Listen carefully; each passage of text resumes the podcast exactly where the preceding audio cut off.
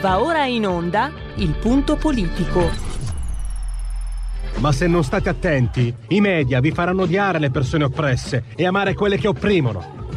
Malcolm X. C'è una radio, Radio Padania, che io capita qualche volta di ascoltarla ed è veramente una paura ascoltarla, una, c'è una rabbia, una, un odio che è totale e non si può nemmeno pensare a fare spallucce, pensare che questo odio, siccome è irrazionale, occorre in qualche modo dimenticarlo. Occorre in qualche modo farlo rientrare nel dibattito politico. E poi sguatteri del padrone un cazzo. Sguatteri del padrone un beneamato cazzo. Vi invito però ad ascoltare ogni giorno per 5 minuti Radio Padania Libera.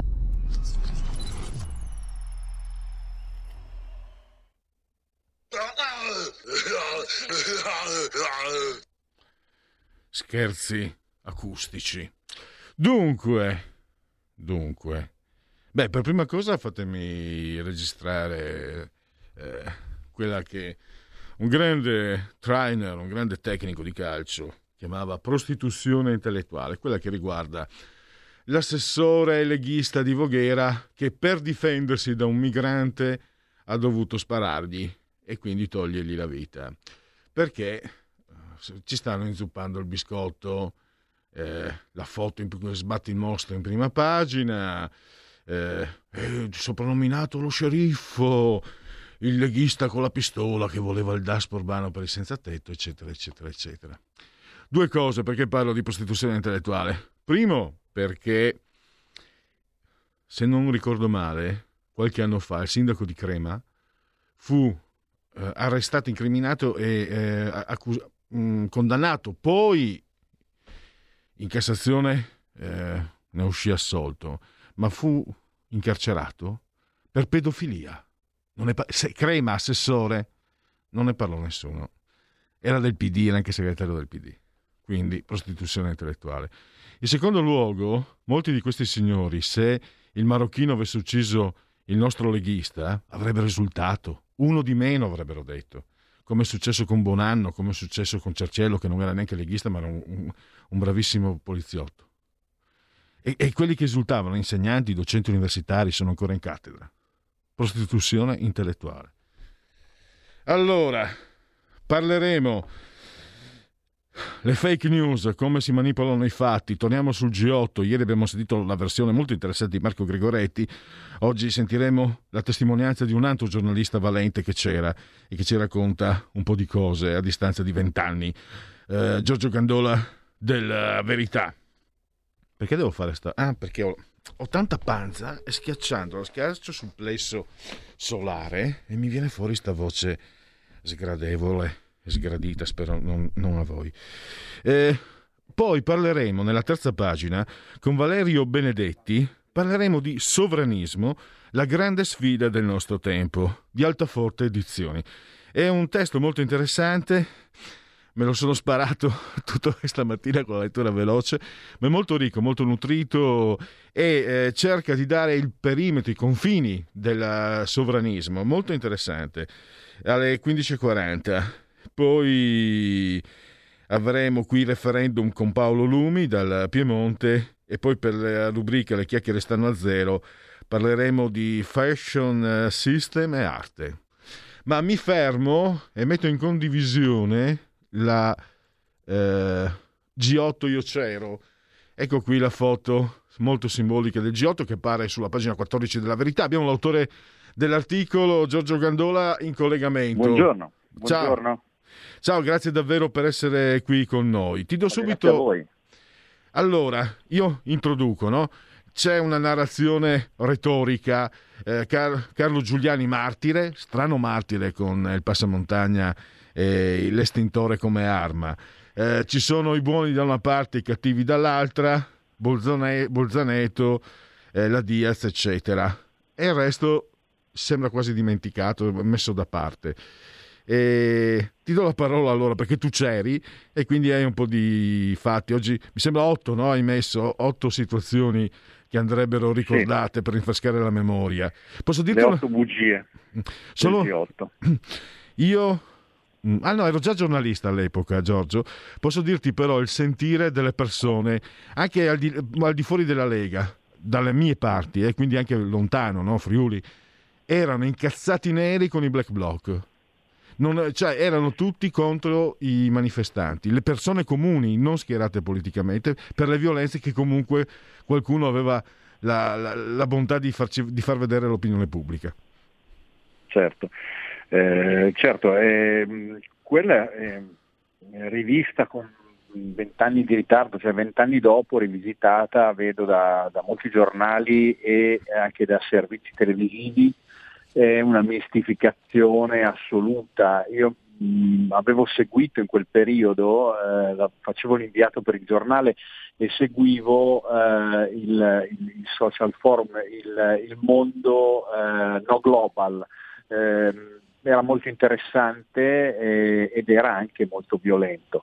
Eh, diciamo, quel eh, delirio eh, di ordine pubblico, eh, quella follia collettiva di Genova nei tre giorni 20 e 21 luglio con qualche coda il 22, ehm, aveva, aveva, sicuramente delle avvisaglie, ha avuto delle avvisaglie, ha avuto un passato e non, quei tre giorni non arrivarono così a ciel sereno. Nel dicembre del, del, de, dell'anno prima, eh, quindi se, sei mesi prima, sette mesi prima, eh, gli stessi eh, antagonisti italiani eh, avevano tentato di sfondare eh, a Ventimiglia un blocco di poliziotti francesi che difendevano un Consiglio d'Europa a Nizza. Eh, c'erano stati scontri, feriti eh, a Ventimiglia. Eh, qualche mese prima ehm, gli stessi, anche gli italiani, erano, avevano partecipato alle manifestazioni violente eh, di Davos eh, durante il, forum, durante il forum economico internazionale e eh, in quel caso in modo molto curioso erano stati respinti da, dai, da, dai poliziotti svizzeri che avevano caricato gli idranti a letame e i Black Bloc respinti a Davos andarono a Zurigo e distrussero un quartiere di Zurigo. Quindi tutto quello che avviene a Genova avviene, era, era, stato provato prima, le prove generali erano state fatte prima. E, non ci sono martiri in quella vicenda, è stata una guerriglia urbana pianificata, portata a termine e eh, dentro la quale eh, la colpa dei poliziotti è stato quello di perdere la testa e eh, di passare poi dalla parte del torto però eh, non si può raccontare Genova raccontando soltanto la morte di Giuliani e non si può raccontare Genova raccontando soltanto la notte della Diaz. C'era un contesto assolutamente ingestibile eh, dal punto di vista dell'ordine pubblico ed era stato determinato da queste, da queste mh, associazioni e frange di sinistra e di estrema sinistra contro le quali diciamo, la sinistra parlamentare non aveva fatto nulla per fermarle e anzi alcuna parte della sinistra parlamentare, quindi Rifondazione Comunista e i Verdi eh, parteciparono e furono dentro l'organizzazione di queste manifestazioni. Ecco, ci sono eh, delle, degli spunti. Eh, c'è la, la, fake news dell'ufficio stampa del social forum eh, distrutto, non era vero. Cioè ci fu una narrazione che andava solo in una direzione unica. Sì, sì, sì, sì, sì, mm, sì eh, la stampa già allora era a senso unico, era molto schierata con... Eh, Giorgio, il... Giorgio, scusami, sì? scusami sì? Mi, viene, mi viene la battuta. Allora, solo allora era senso unico la stampa. Ah beh, poi ha continuato, cioè adesso chiaramente l'80% dei giornalisti che ho conosciuto nella mia vita sono di sinistra, ma questo non significa che poi non siano onesti. Il, il problema è che eh, molti sono veramente travolti dall'ideologia. Allora durante il G8 questo, questo lo, si, lo si vedeva e lo si percepiva in modo molto chiaro per tre giorni eh, diciamo, l'ufficio stampa del Social Forum eh, e soprattutto questi giovani giornalisti eh, pseudo reporter indipendenti, ma erano indipendenti solo dalle regole del mestiere, eh, veicolavano la notizia che c'erano i quattro contestatori morti ma venivano tenuti nascosti. Ovviamente era una, una fake news, una favola assoluta. Eh, il ruolo della stampa fu fuorviante, eh, non, non, questo, è, questo beh, lo, lo, dimostra il fatto che eh, fra chi manifestava contro lo Stato in una delle manifestazioni più importanti de, di, quel, di, quei giorni c'era il, il, segretario della Federazione Nazionale della Stampa Paolo Serventilonghi, eh, per cui eh, dire, più, più, che questo sancire una posizione, insomma. E, ehm, fu raccontato il G8 di Genova a senso unico eh, con le cineprese, le macchine da presa, le macchine fotografiche solo rivolte alle azioni della polizia. Si, tutti si persero le devastazioni e ancora oggi non, si, non è bello raccontarle, devastazioni, distruzioni. Eh, io mi ricordo di aver visto pompe di benzina incendiate dentro la città con la possibilità di, di esplosioni, macchine incendiate, bancomat distrutti. Eh, poliziotti picchiati perché i black bloc erano, eh, avevano eh, spranghe e molotov, uscivano dai, dai cortei, mh, facevano i loro blitz e poi scappavano dentro i carruggi. E, e quindi fu veramente una, un'azione di guerra e noi vent'anni dopo la stiamo raccontando in un modo solo. Quindi eh, per me è stato importante ricordarlo. Insomma. Ecco, io me ne ero scordato, ma fu sottovalutato all'epoca, anche se qualcuno ne scrisse. Hai ricordato mh, eh, la sigla degli Amici della Terra e altre sigle che rinunciarono ad andare a Genova perché dissero sappiamo che ci saranno violenze. Quindi era un caso sbelli annunciato. Sì, sì, il tam tam eh, su internet era, era, molto chiaro, quella doveva essere una sorta di Olimpiade della distruzione. Mm. E, eh, gli Amici della Terra e anche altre associazioni due settimane prima decisero di non venire a Genova, di non venire in, in Italia. Comunque chi, le associazioni internazionali non si spostarono e alcune italiane rimasero a casa. Il fronte mondialista ecologista si ruppe e la presa di distanza eh, fu chiarissima, eh, la motivazione a ci saranno troppi violenti, noi stiamo a casa quindi non si può dire che tutto accadde per caso e che la polizia cattiva eh, fu alla base del, degli scontri. In realtà gli scontri eh, ci furono prima e eh, durante le azioni della polizia e dopo e la polizia non fece altro che scendere in campo per riportare l'ordine in un, in un luogo in cui l'ordine pubblico non c'era più. Eh, questo non significa che eh, poi non compì delle azioni eh, sbagliate, eh, sbagliate furono sanzionate e eh, ci furono delle condanne, però la narrazione, la narrazione oggi eh, dovrebbe essere un pochino più diciamo, equilibrata e dare delle responsabilità pesanti, se non pesantissime, a coloro che veramente eh, distrussero la città, cioè i manifestanti. E, um, un'altra cosa, eh, responsabilità anche nella scelta. Molti, molti, a me è capitato di ascoltare eh, alcuni osservatori prima spiegare che dire che il G8 non era la città più adatta. E visto che poi c'erano stati anche problemi a che tu hai ricordato anche a Davos eccetera e però fu una scelta della sinistra. Qualcuno parlò da, da, da, a casa mia, eh, Giorgio, cioè Lega, qualcuno disse, parlò di una polpetta avvelenata lasciata dalla sinistra al governo Berlusconi. Sì, beh, fu così perché eh, la città non, era, non, è topograficamente adatta alla gestione dell'ordine pubblico, anche se i grandi della terra erano sulle navi e questo, e questo eh, lo capirono, diciamo, eh, lo capirono i, i, nei ministeri, il Ministero dell'Interno soprattutto, e quindi decisero di proteggere ancora di più, eh, ancora di più i leader eh, mettendoli sulle navi. Il governo che scelse Genova fu il governo d'Alema. Eh, che poi perse le elezioni nella primavera del 2001 e un certo modo una sinistra extraparlamentare oppure al limite diciamo, eh, tra il, il, il, parlamentare e l'extra soffiò sul fuoco perché, eh, perché eh, era una ghiotta occasione internazionale quel G8 per rovinare la festa a Silvio Berlusconi che si era insediato da tre mesi. Per cui mh, ecco, mh, devo dire a livello di attribuzione politica non ci sono dubbi, su 400 delle 650 associazioni che parteciparono alla, eh, al, al, diciamo, alle manifestazioni contro il G8 avevano nel loro logo il marchio marxista. Ecco, Quindi, e questo... Non, Un'ultima considerazione, poi ti lascio i tuoi impegni, so che stavi scrivendo. Eh, tu hai riportato anche il um, David Bryden, che era il braccio destro di Naomi Klein, che dovette dissociarsi per non essere confuso a sinistra.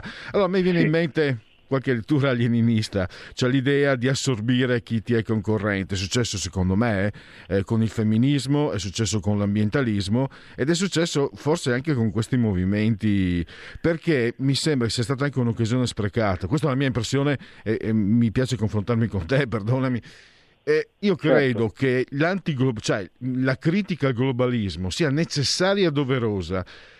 Purtroppo se ne sono impossessati quelli di sinistra e, e forse Genova è stato, è stato, quasi un po' l'epicentro, è stato il momento clou che ha rovinato chi criticava il globalismo da posizioni non marxiste, credo. Infatti, ma infatti David Bryden eh, lo aveva capito, lui era a Genova e dopo il primo giorno era, era sconvolto, io mi ricordo che lo intervistai e lui sottolineava che non possiamo girare con le magliette di Che Guevara eh, noi siamo molto oltre, noi, noi, oltre dal punto di vista della modernità, chi si ferma agli anni 70 ha perso, diceva, e, poi alla fine si, si, rese conto di aver perso lui perché, perché quella sua battaglia antimondialista era stata strumentalizzata in modo totale era stata presa in carico da eh, Vittorio Agnoletto che era un po' l'ideologo buono, quello non violento e da Luca Casarini che eh, allora era uno dei capi dei centri sociali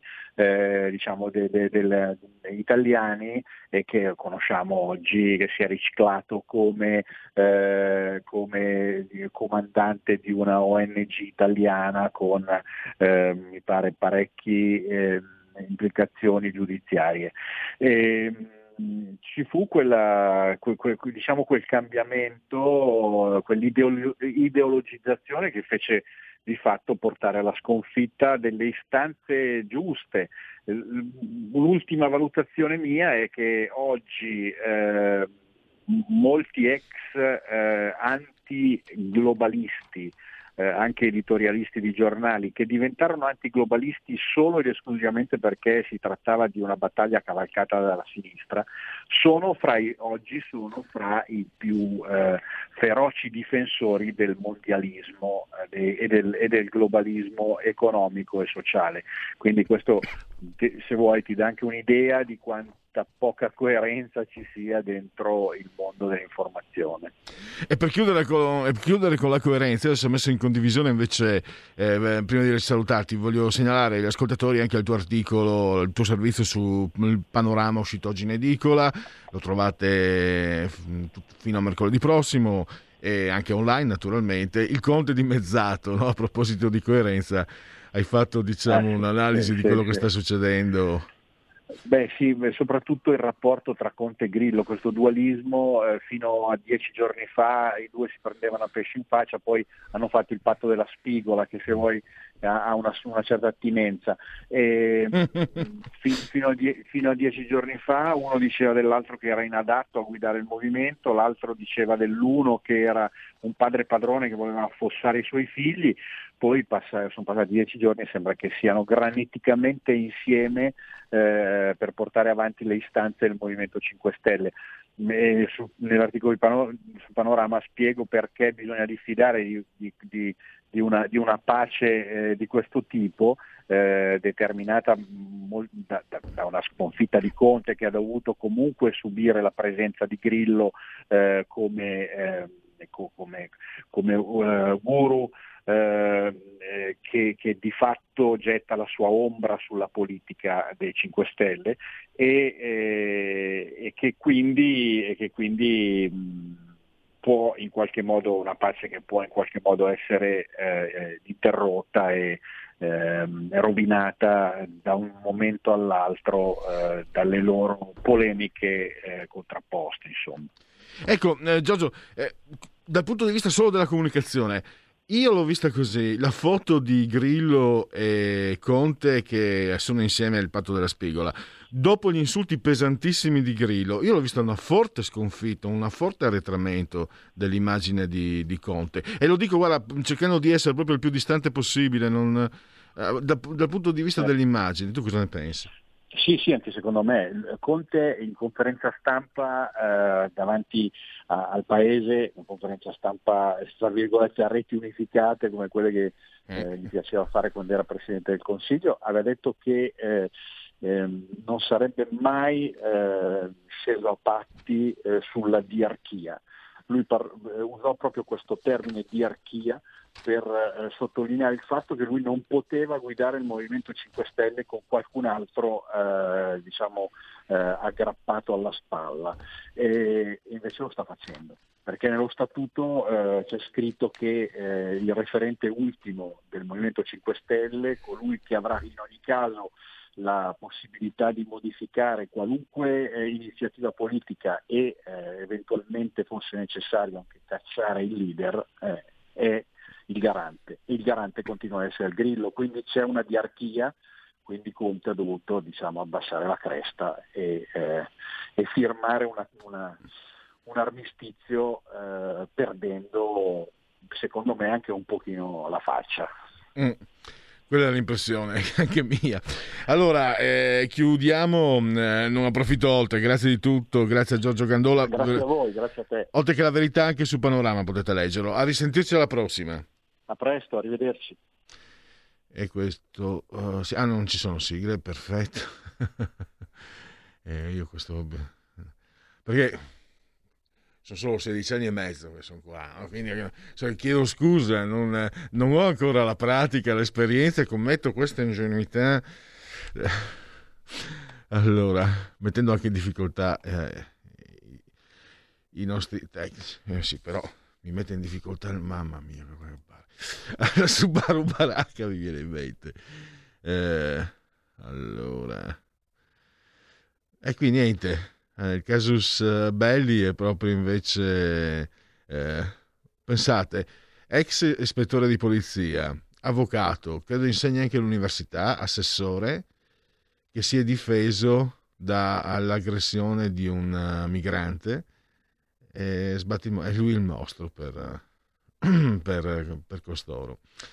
Cioè, io i commenti li lascio a voi se volete intervenire.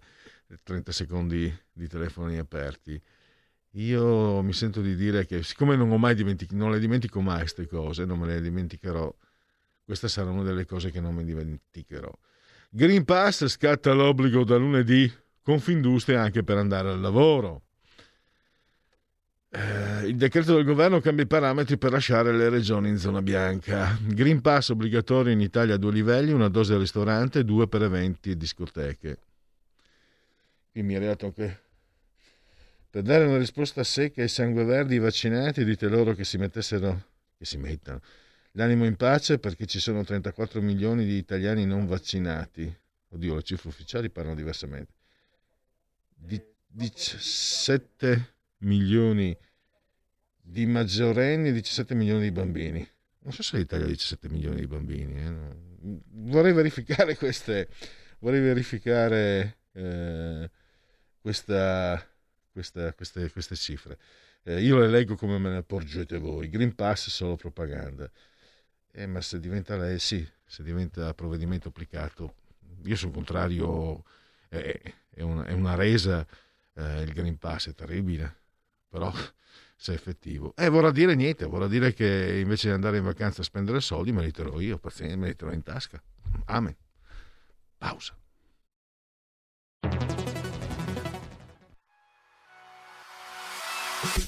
Chi sbaglia paga. Ci metto la firma. referendum giustizia. 1. Riforma del CSM. Stop allo strapotere delle correnti. 2. Responsabilità diretta dei magistrati. Più tutele per i cittadini. Chi sbaglia paga. 3. Equa valutazione dei magistrati. I magistrati non possono essere controllati solo da altri magistrati. 4. Separazione delle carriere dei magistrati. Stop alle porte girevoli per ruoli e funzioni. 5. Limiti agli abusi della custodia cautelare. Per una giustizia giusta è un equo processo per tutti. 6. Abolizione decreto Severino. Più tutele per sindaci e amministratori. Firma anche tu ai gazebo della Lega nelle piazze e in tutti i municipi d'Italia. Trovi tutte le informazioni sul sito legaonline.it. Chi sbaglia paga. Ci metto la firma. Referendum giustizia.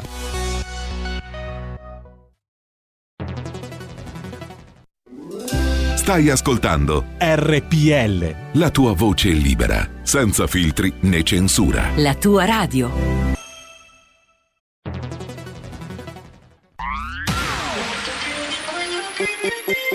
Un suono così non l'hai mai sentito baby Da Plus molto più di quello che credevi Programmi, musica, multimedialità Da Plus suono nuovo di alta qualità Digital Radio, il suono perfetto. Dub Plus. Anche RPL, la tua radio, è in Digital Radio. Porta con te ovunque RPL la tua radio. Scarica l'applicazione per smartphone o tablet dal tuo store o dal sito radiorpl.it. Cosa aspetti?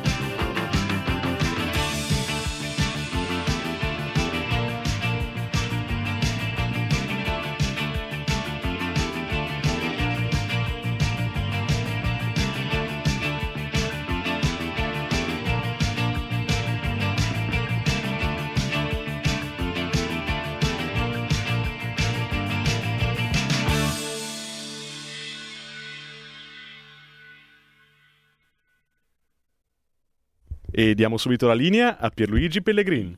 Ma senti che bella voce che ha Federico. Applausi alla voce, ai Cure. Ci sono già due telefonate, strano. Facciamo parlare chi è al telefono. La parola chi ce l'ha, pronto? Pronto? Sì, buongiorno. Buongiorno, sono Marino. Eh, io volevo soffermarmi riguardo ai, ai fatti di Genova su un filmato particolare che miracolosamente le, le emittenti tv trasmisero in quel periodo perché in genere facciamo sempre vedere le forze dell'ordine cattive che caricavano no? e mai, quasi mai dall'altra parte cosa stava succedendo. Questo, in questo filmato, che è possibile reperirlo ancora su internet, si vede un blindato dei carabinieri, un blindato, essere circondato da una serie, una, un gruppo abbastanza numeroso, non so se fossero anarchici o comunisti, ma un misto fra le due cose, poco importa. Gli hanno praticamente tirato addosso una, una, un certo numero di molotov al punto che praticamente il blindato ha cominciato a incendiarsi. Un blindato della forza dell'ordine di quel tipo contiene nove persone, quattro, due squadre da quattro più l'autista.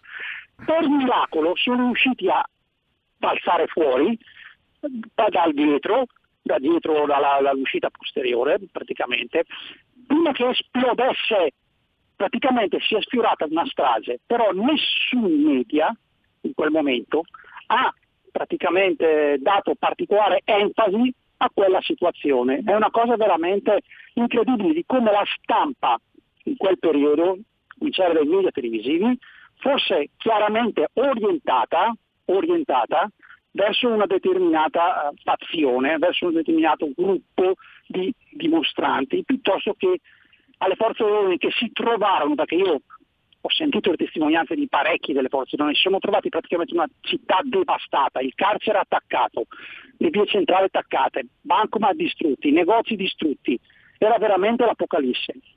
Io capisco, la, cioè non giustifico certamente, e concludo, quello che successe alla Diaz, non giustifico ovviamente, però devo, io mi metto nei panni di coloro che in quel momento dovettero mantenere, cercare di mantenere l'ordine pubblico e la sicurezza nella città. Veramente una situazione da far west, ma anche dire da far west è, è un eufemismo. Va bene. Quindi, ecco, volevo solo dire questo. Grazie. Grazie a Marino, c'è un'altra telefonata, pronto? Sì, pronto eh, Gino di Ostia. Sì. Eh, mi ricollego alla telefonata precedente sui fatti di Genova.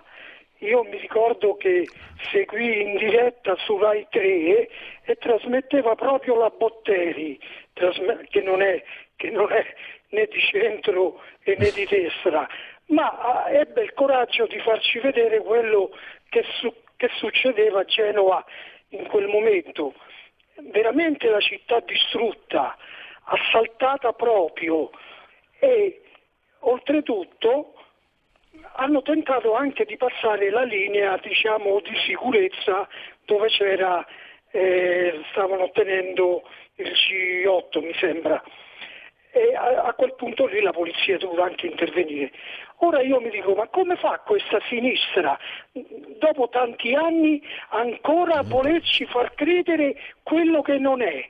Quello che è vergognoso e poi gli, gli voglio domandare al signor Letta, al, al nipotino prediletto, quando è che eh, un'aula di Montecitorio la intestiamo a, a, tutte le vittime delle brigate rosse o degli altri gruppi combattenti comunisti, vittime, parlo di vittime, quando è, mm. signor Letta, che gli intestiamo qualche aula di Montecitorio? Va bene, non a, Gino... a, a quel signore che va con l'estintore a, certo. a cercare di, di, uccidere quel carabiniere e poi è rimasto lui Perfe... casualmente ucciso. Perfettamente d'accordo. Ecco. Gino, devo salutarla perché c'è un'ultima telefonata e poi ah, abbiamo anche il prossimo grazie, ospite. Grazie. La ringrazio.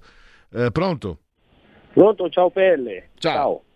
Eh, prima hai dato una notizia del Green Pass, ma è stato allora approvato il decreto? Diventa legge?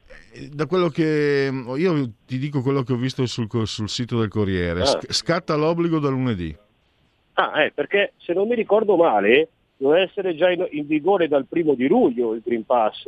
Green Pass è un tampone per partecipare a matrimoni, eventi, partite di calcio, quello che è, no? Adesso l'hanno slittato e tutto.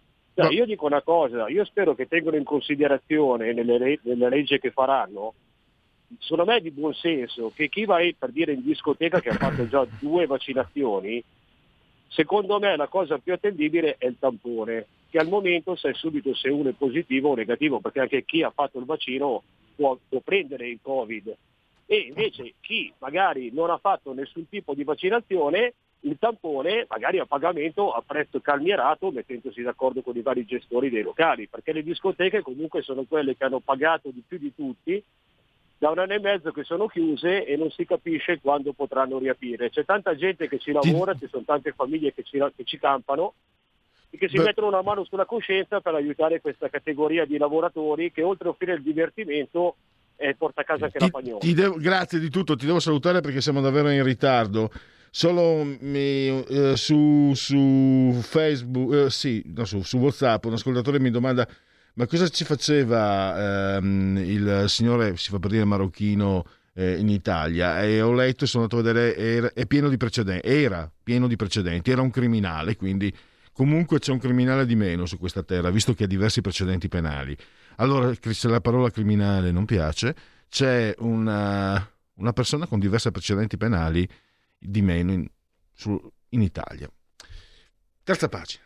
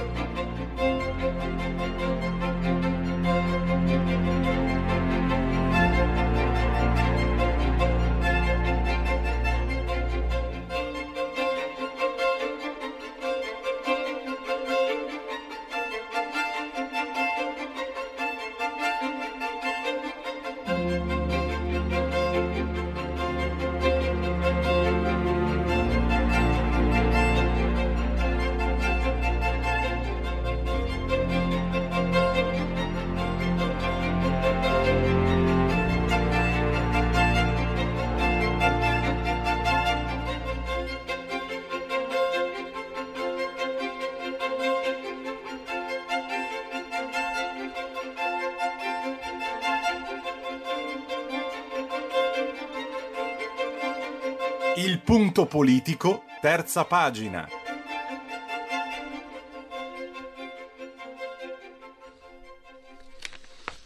Allora, sulla pagina Facebook eh, della nostra radio di RPL potete vedere la copertina di Sovranismo, la grande sfida del nostro tempo per Altaforte Edizioni, 336 pagine, 20 euro, lo trovate anche negli store online, nelle librerie, ma qui potete trovare ai nostri microfoni almeno il- l'autore Valerio Benedetti, saggista, scrittore, giornalista, benvenuto e grazie per aver accettato il nostro invito, Benedetti. Bu- Buongiorno a tutti, grazie a voi per l'invito e un saluto a tutti i radioascoltatori. Eh, purtroppo, mh, Valerio, purtroppo eh, per eh, un mio errore tecnico siamo- abbiamo due o tre minuti di ritardo, quindi eh, parliamo subito. Io ho, ho descritto questo libro, Valerio, come eh, diciamo, si può dire il manifesto del, del- del sovranismo, Gli- cioè l'idea di dare, eh, di dare dei contorni eh, storici, politici, filosofici. Eh, si riprende anche la frase di, di Carl Schmitt, molto, molto importante, eh, quella del- delle, delle eccezioni. No? E, eh, il sovranista è eh, chi eh, concede, chi ammette, chi vede le eccezioni, insomma. Adesso a memoria non l'ho imparata. Eh, Sì, par- sì, sì, no. Partiamo da qui allora.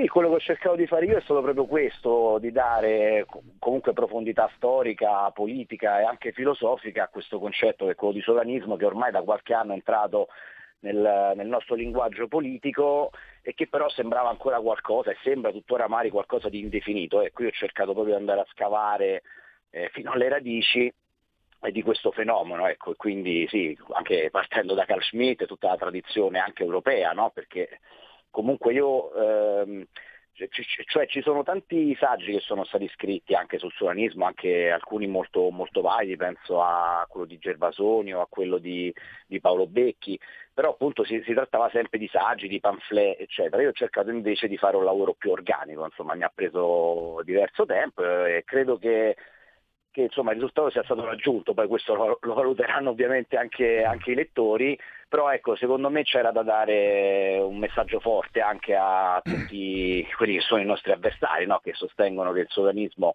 sia morto, io invece sostengo l'esatto contrario. E, c'è anche, eh, diciamo, si approccia anche una sorta di, di chiarimento. Eh, cosa non è il sovranismo? Il populismo eh, che eh, un po' quello anche dei 5 Stelle, no? che, sposta la, che sposta l'asse da orizzontale destra-sinistra verticale popolo-elite, ecco, quello non è sovranismo, tanto per intenderci. Sì, ho dedicato esattamente il primo capitolo del mio libro a questa questione, cioè fare una distinzione netta tra il sovranismo e il populismo, perché effettivamente il linguaggio politico, nel dibattito anche sui media, si tende troppo spesso a confondere questi due concetti e soprattutto questi due fenomeni politici che ci sono entrambi. Ecco. Però appunto mentre il populismo, anche andando a guardare la ricca letteratura scientifica sul tema, è più che altro uno stile politico, una mentalità politica, non un'ideologia, un programma, una dottrina. Ecco, secondo me invece il sovranismo è qualcosa di più strutturato che si basa su alcuni punti fermi come i confini, l'identità, le nazioni, qualcosa di diverso invece dal, dal populismo, perché appunto possiamo prendere la Le Pen in Francia, i, i 5 Stelle qua in Italia, ma pensiamo anche a Podemos in Spagna, ecco, sono tutti partiti populisti che però sostengono ideologie e programmi completamente diversi. Ecco, quindi secondo me c'era proprio bisogno di andare a fare questa differenziazione netta. E poi, eh, poiché l'altro serve anche a definire me stesso, abbiamo eh, il... Um, si potrebbe quasi dire che il sovranismo diventa necessariamente eh, figlio del suo grande nemico, cioè il, il pensiero globalista. Lei ha colto tra l'altro una definizione per quello che conta a mio parere geniale del filosofo francese Michel, cioè il, eh, la globalizzazione e l'applicazione del liberalismo, è il liberalismo reale, no? come un tempo, lei è giovane, forse non si ricorda, ma un tempo cioè, eh, si, si, parlava spesso dei paesi a socialismo reale, no? l'Unione Sovietica, eccetera.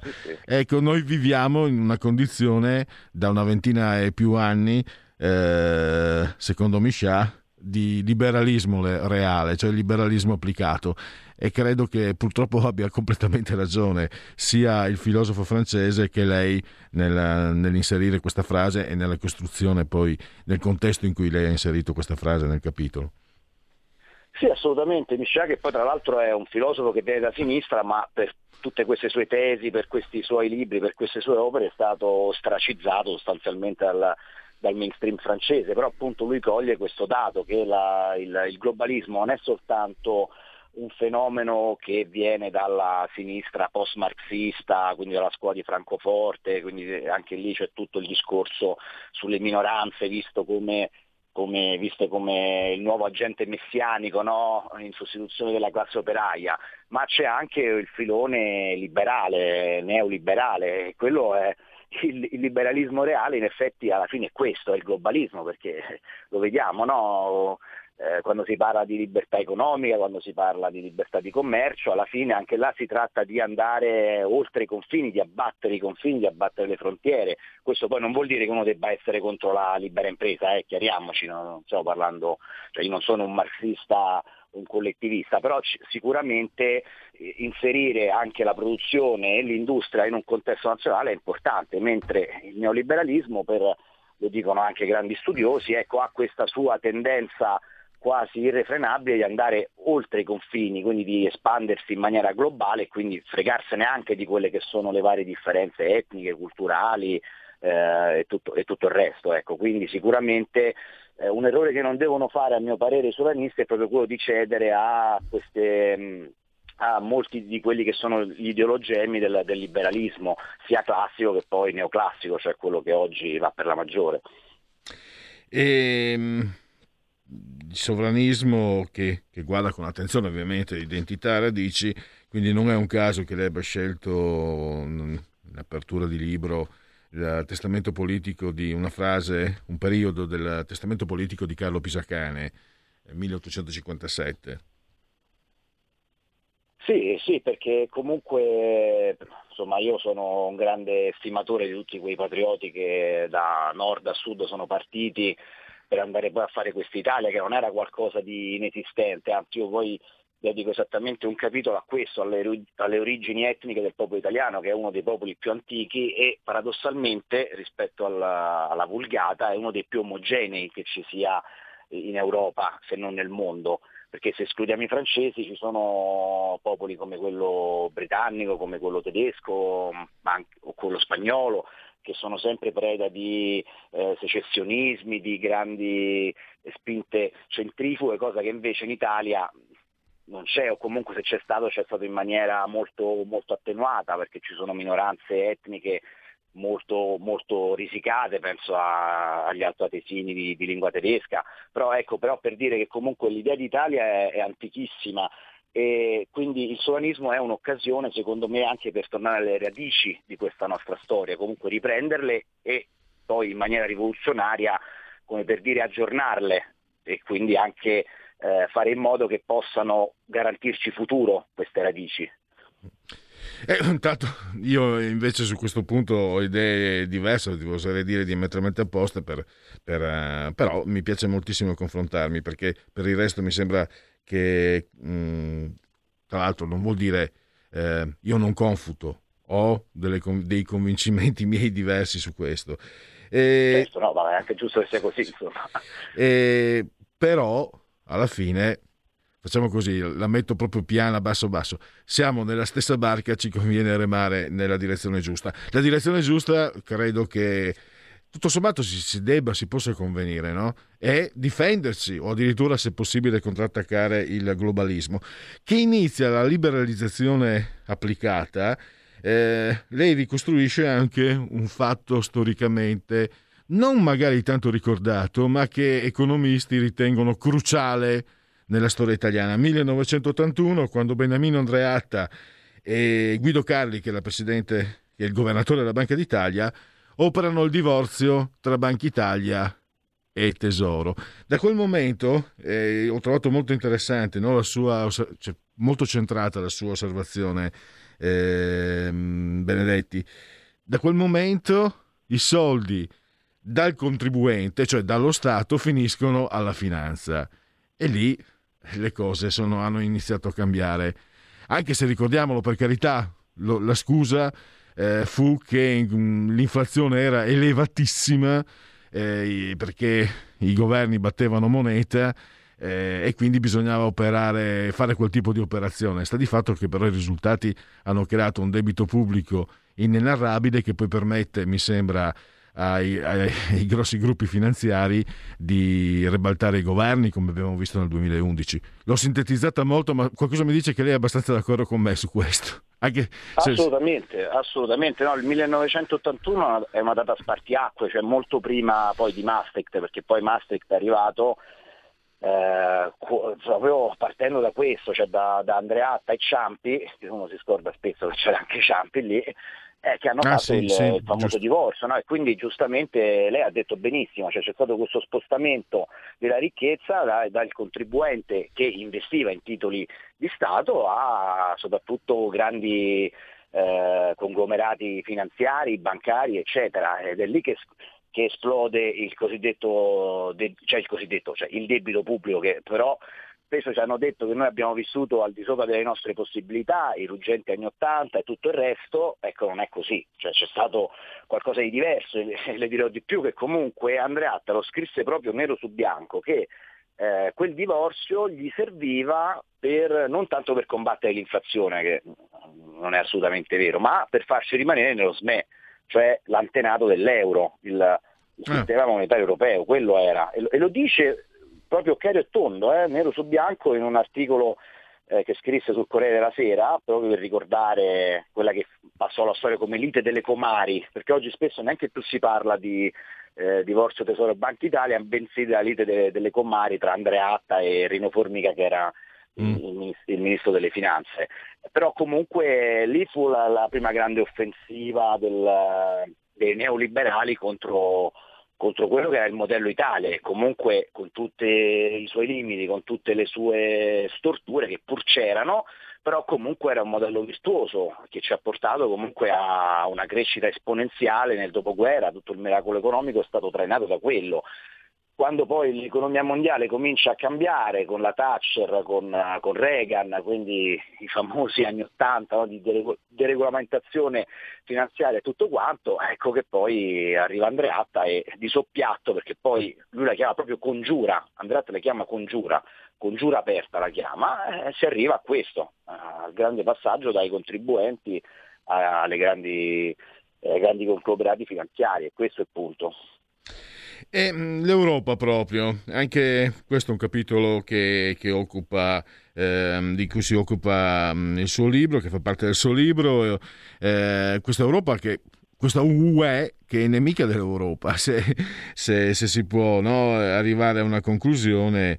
E, mm, qual, è, qual, è, quindi la strada del, per, per, il sovranismo? Perché eh, volevo chiederle questo anche noi abbiamo visto che cercare un frontale contro l'Europa, io parlo da leghista in questo caso, cercare un frontale contro l'Europa è come andare contro un tir. Però abbiamo anche visto che non accettare supinamente l'Europa siamo passati, per carità, non è cambiato molto, ma da Juncker a van der Leyen che comunque i soldi eccetera, significa che comunque è, è quanto mai necessaria un'operazione critica nei confronti dell'Europa. Fino a che punto? Eh, fino al punto di, di sperare di sopravanzarla o di, o di scendere diciamo, a mediazioni che possono essere congrue per entrambe le parti? Sì, io poi nel, nell'ultimo capitolo del mio libro lascio un po' la questione aperta eh. su, questa, su quest'altra roba possibile, però diciamo che è chiaro che io su, sostengo come anche altri, anche all'interno della Lega, penso a Bagnai e a Borghi, no? comunque che l'uscita dall'euro sia un primo passo importante per far ripartire l'Italia, però è pur vero che eh, queste cose non si fanno eh, alzando troppo la voce o come dice lei andando muro contro muro bisogna approntare una strategia, anche perché comunque noi non è che possiamo uscire all'euro domani, cioè non, non, non, può, non, può, succedere questo semplicemente perché prima dobbiamo creare tutti gli strumenti, comunque preparare il campo a una eh, decisione, a un passo del genere. Quindi secondo me quello che però può fare l'Italia in questo momento è eh, all'interno dell'Unione Europea cercare anche di giocare di sponda magari andarsi a incuneare tra Francia e Germania e tra i loro litigi, tra le loro tensioni e cercare di insomma, recuperare posizioni, perché quello che è successo negli ultimi anni è che l'Italia ha perso terribilmente posizioni e invece magari andando a giocare in questo modo eh, anche a seconda delle contingenze comunque recuperare posizioni. Io credo che questo sia quello che possiamo fare in questo momento, però sempre ricordandoci che almeno secondo me questa Europa eh, non è riformabile dall'interno. Io mm. lo, la vedo molto difficile, cioè, credo che sia meglio buttare giù tutto e ricominciare da capo. Può sembrare qualcosa di, di, impossibile, però in realtà credo sia molto più semplice che riformare questa Unione Europea dall'interno. Sicuramente sarebbe più conveniente, sarebbe più utile per, per noi cittadini. Eh, dopo se sia possibile magari eh, sarebbe interessante scoprirlo. E siamo arrivati purtroppo alla fine. Eh, un'ultima osservazione proprio la faccio io, poi purtroppo devo chiudere. Leggendo questo libro anche, viene anche citato, La fine della storia di Fukuyama, ecco, il sovranismo l'esistenza stessa del sovranismo è la prova che la storia non è finita come predicava Fukuyama. E allora vi ricordo ancora eh, Sovranismo, Altaforte Edizioni, 336 pagine. 20 eh, euro, trovate anche negli store online, nelle librerie.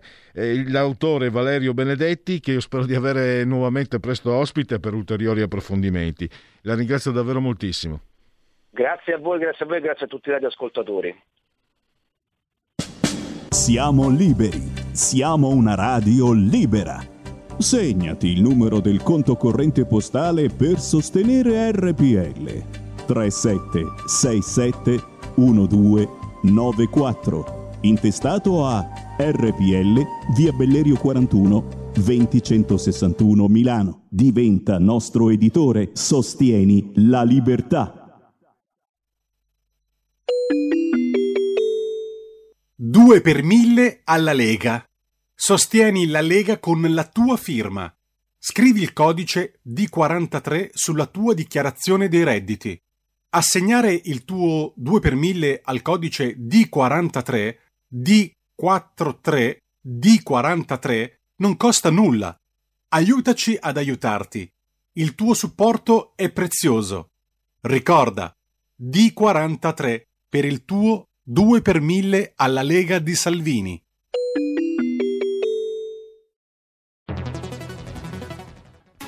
Futuro appartiene a chi fa squadra. Le radio italiane si uniscono per giocare la partita da protagoniste. Nasce l'app Radio Player Italia. 140 stazioni in una sola rete. Scegli la tua preferita e ascolta il suono perfetto del digitale. Gratis, senza registrazione, senza interruzioni. Compatibile con tutti i device. Le notizie, la compagnia, la musica scelta da chi la ama, la conosce e la vive. Scarica Radio Player Italia. Il futuro batte con la radio nel cuore. Anche RPL è disponibile su Radio Player Italia.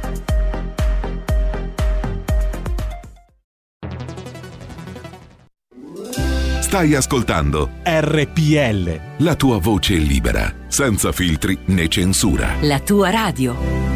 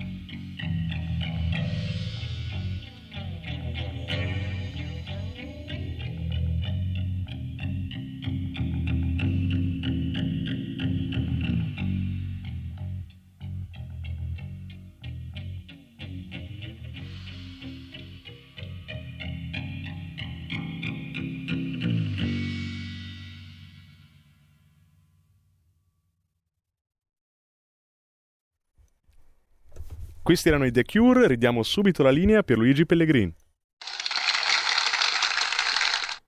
Ce n'era uno anche prima. Applauso a Federico, strepitosamente assiso sulla colonna di comando in regia tecnica. Mm, Entrambi siamo sospesi a 119 metri sopra il livello del mare, con temperature che narrano di 26 gradi centigradi sopra lo zero interna, 31,9 esterna, 1014,4 millibar la pressione, 42%.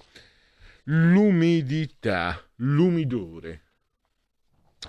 Il tutto nel terzo giorno di Termidoro, mese del calendario repubblicano, per i gregoriani 163 giorni ci separano dalla fine. Metti pure in condivisione, facciamo una bella sorpresa agli ascoltatori. Se andate in condivisione capite. Per tutti è un uh, mercoledì miarqui 21 di luglio, anno domini 2021, 2021 che dir si voglia.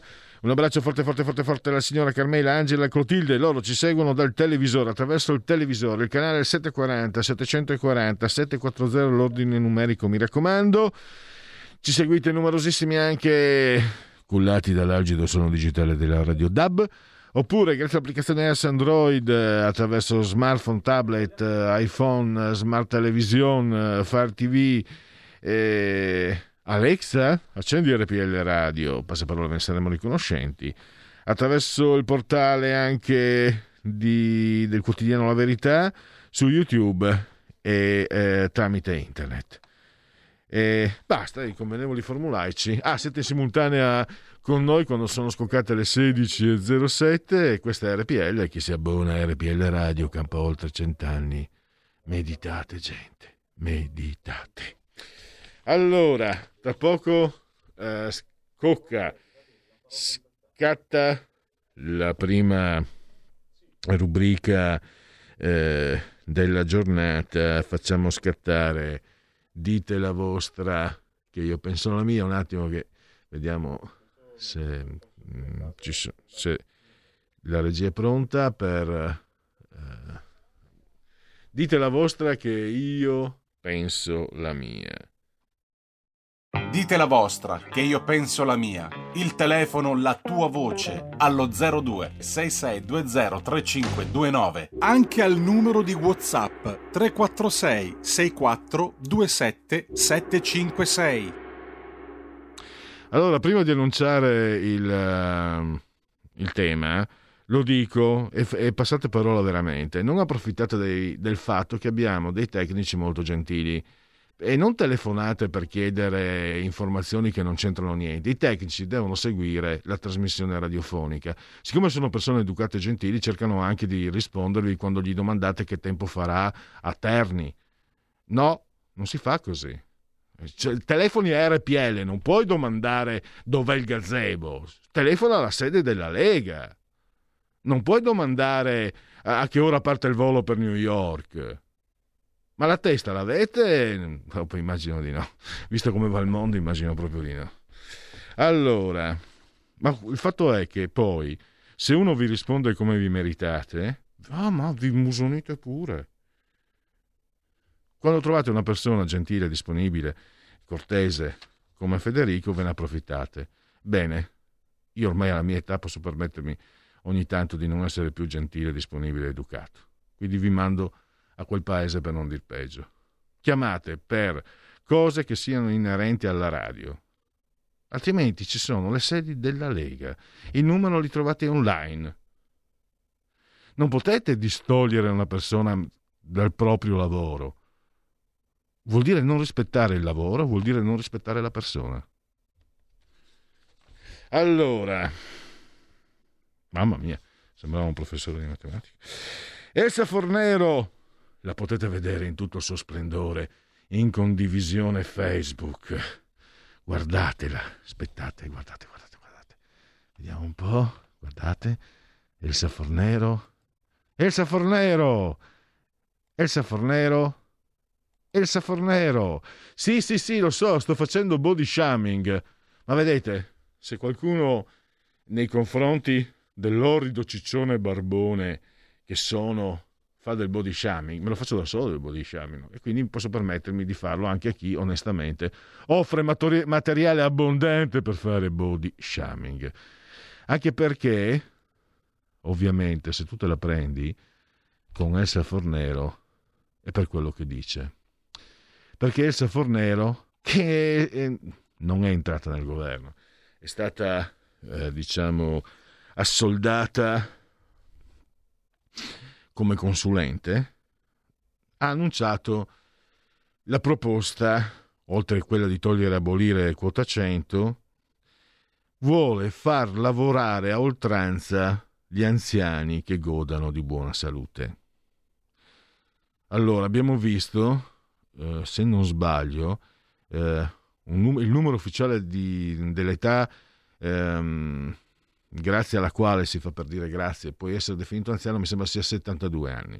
Quindi hai 72 anni, hai 75 anni, hai 78 anni, hai 85 anni, hai 89 anni, hai 92 anni e godi di buona salute, Elsa Fornero, e hai lavorato tutta la vita, Elsa Fornero vuol farti lavorare ancora. Io ne ho messe quattro qua. Allora, in questo modo gli anziani, continuando a lavorare, la salute la perderanno e graveranno sulla spesa sanitaria. Genio! B. E con questa Elsa Fornero diventa favorita per il premio Cagata del secolo XXI, categoria senior. C. Avete notato che la Befana ed Elsa Fornero non compaiono mai insieme nello stesso posto? E D sono i, i Broncos. Ecco, sono stato troppo cattivo prima e vengo punito dai Broncos. D. Eh, mentre vi baloccate con cotali piccinerie e dereliti migorranti soffrono nelle stive dei natanti delle ONG. Non vorrete mica che Beppe Caccia vada a fare il cameriere? Allora, ecco qua, guardatele, guardate. In condivisione, in condivisione, condivisione, condivisione, Facebook, guardate, guardate. Chi è Elsa Fornero? ecco, facciamo il quiz. Chi è Elsa Fornero? È cotesta o cotesta? Eh, adesso vedete, non funziona. Eh, beh, è inutile fare condivisione se non, se non la baracca non funziona. Eccola qua. Allora, eh, andiamo avanti. Eh, scusate. Allora. Allora andiamo a vedere invece, eh, togliamo la condivisione e andiamo a vedere qualche numerino. Istat fatturato dall'industria. A maggio si stima che il fatturato dell'industria al netto dei valori stagionali diminuisca dell'1% in termini congiunturali. Il calo è determinato dall'andamento del mercato interno, meno 1,9%, mentre si rileva un moderato incremento su quello estero, meno più 0,7. Nella media del trimestre marzo-maggio l'indice complessivo è cresciuto del 4,7% rispetto al trimestre precedente. Con riferimento ai raggruppamenti principali di industria a maggio, gli indici destagionalizzati del fatturato segnano un aumento congiunturale per l'energia più 5,6%, i beni di consumo più 1%, i beni intermedi più 0,8, i beni strumentali invece registrano una marcata flessione rispetto al mese precedente, meno 6,2. E poi abbiamo produzioni nelle costruzioni, sempre dati Istat. A maggio 2001 si stima che l'indice destagionalizzato della produzione nelle costruzioni diminuisca del 3,6% rispetto ad aprile. Nella media del trimestre marzo-maggio 2021 la produzione nelle costruzioni aumenta del 7,8% rispetto al trimestre precedente. Su base tendenziale, l'indice grezzo della produzione nelle costruzioni aumenta del 37,3%, mentre l'indice corretto per gli effetti di calendario, i giorni lavorativi di calendario sono stati 21 contro i 20 di maggio 2020, registra una crescita del 32,6%. E non ci sono sondaggi oggi. Oggi niente, niente sondaggi, signori. Allora, in quali paesi c'è l'obbligo? Sto traendo dal Corriere.it. In quali paesi c'è l'obbligo di vaccinarsi contro il Covid? La mappa e le regole. 400 in Grecia avvisati dalla Farnesina.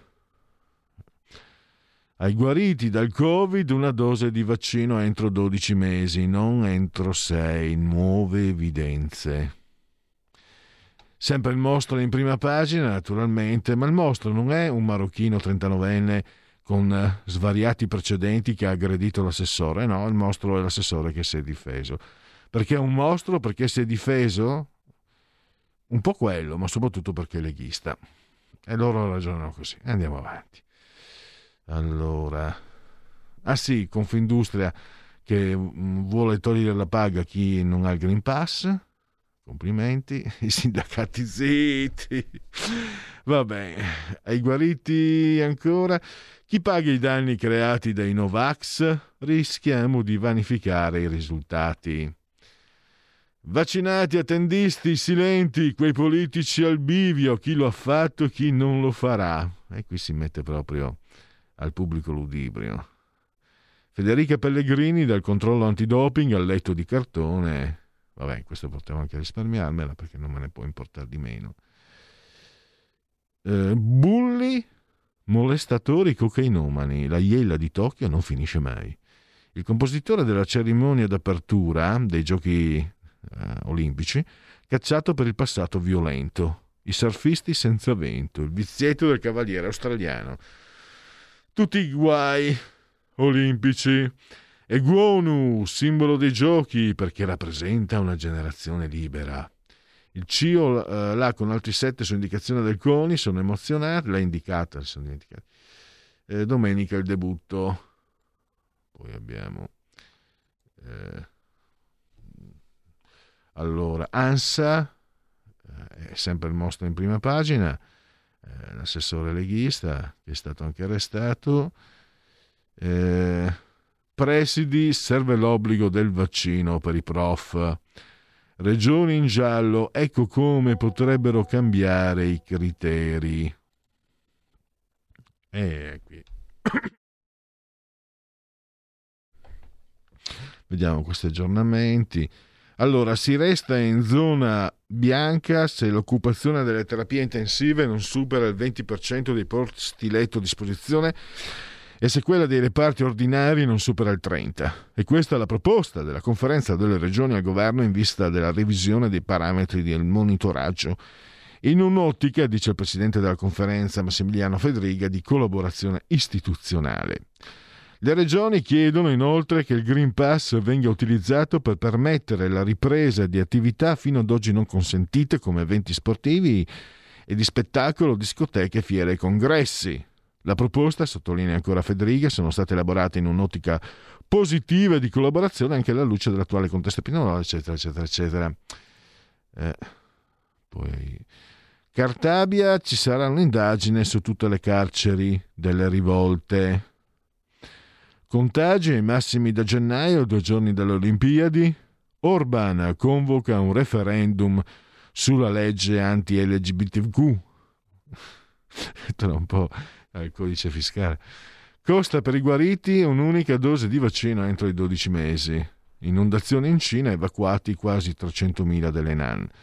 Antitrust, procedimenti contro autostrade sui pedaggi perché non ha ridotto i i prezzi nelle tratte con problemi di viabilità. E festa in un pub a Taranto finisce in sparatoria 10 feriti. Pensioni, donne discriminate, 498 euro in meno degli uomini. Mafia, secondo Blitz in due giorni a Palermo, 8 arresti. Adesso vediamo. Eh, allora. Siamo sul Corriere, ma il Corriere abbiamo già visto. Eh, ovviamente eh, sempre il mostro in prima pagina per eh, il Corriere.it. Ripeto, se il criminale marocchino pieno di precedenti avesse lui ucciso l'assessore leghista, ci sarebbero stati professori universitari e non di sinistra che avrebbero messo uno di meno e viva e viva, che bella notizia e nessuno avrebbe detto nulla, come è accaduto nel caso di Bonanno, nel caso del carabiniere Cerce- Carabinieri o poliziotto adesso ho un vuoto di memoria.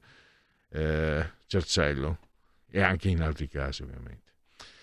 Viaggio nel luogo dei G8 vent'anni dopo, parlano manifestanti, cronisti, magistrati, forze dell'ordine. Questo sempre da, eh, da Repubblica.it. E poi sono già le Olimpiadi dei diritti. Le giocatrici danno l'esempio in ginocchio contro il razzismo. Svezia ancora amara per gli USA. Strage di Bologna, l'ex moglie smonta l'alibi di Paolo Bellini, avanguardia nazionale, riconoscendolo in un filmato girato in stazione. Allora, ancora è sempre il mostro di Voghera, ovviamente, per questi, mm, queste sono è un po' un, passa, un passaparola. Cartabia in carcere Santa Maria Capovetere, uso sensato della forza il governo al lavoro, questa invece è una Sky News, eh, per definire il nuovo decreto Covid. Eh, Salvini, nessun far west a Volghera, si fa strada legittima difesa. Una pena Breivik da Gospia, questa sarebbe la punizione per uno stragista? Breivik, il neonazista che dieci anni fa a Dutoia uccise 69 ragazzi ferendone gravemente molti altri, trascorre le sue giornate in un trilocale con palestra e videogiochi tv. Il fanatico di estrema destra è stato condannato alla pena massima che però in Norvegia prevede 21 anni di carcere. Nel frattempo ha cambiato nome. Allora, facciamo così. Andiamo con il... con... Uh, genetriaci.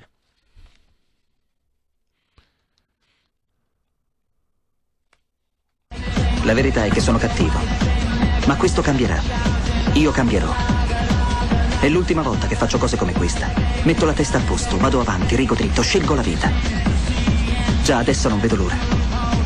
Diventerò esattamente come voi. Il lavoro, la famiglia, il maxi televisore del cazzo, la lavatrice, la macchina, il CD e l'apriscatole elettrico. Buona salute, colesterolo basso, polizza vita, mutuo, prima casa, moda casual, valigie, salotto di tre pezzi, fai da te, telequiz, schifezze nella pancia, figli, a spasso nel parco, orario d'ufficio, bravo a golf, l'auto lavata, tanti maglioni, Natale in famiglia, pensione privata, esenzione fiscale, tirando avanti, lontano dai guai, in attesa del giorno in cui morirai. Genetriaci del terzo giorno di Termidoro, mese del calendario repubblicano per i gregoriani, 200, eh, 163 giorni sono co- quanti ne mancano alla fine. Per tutti un mearqui, mercoledì 21 luglio, anno domini 2021-2021.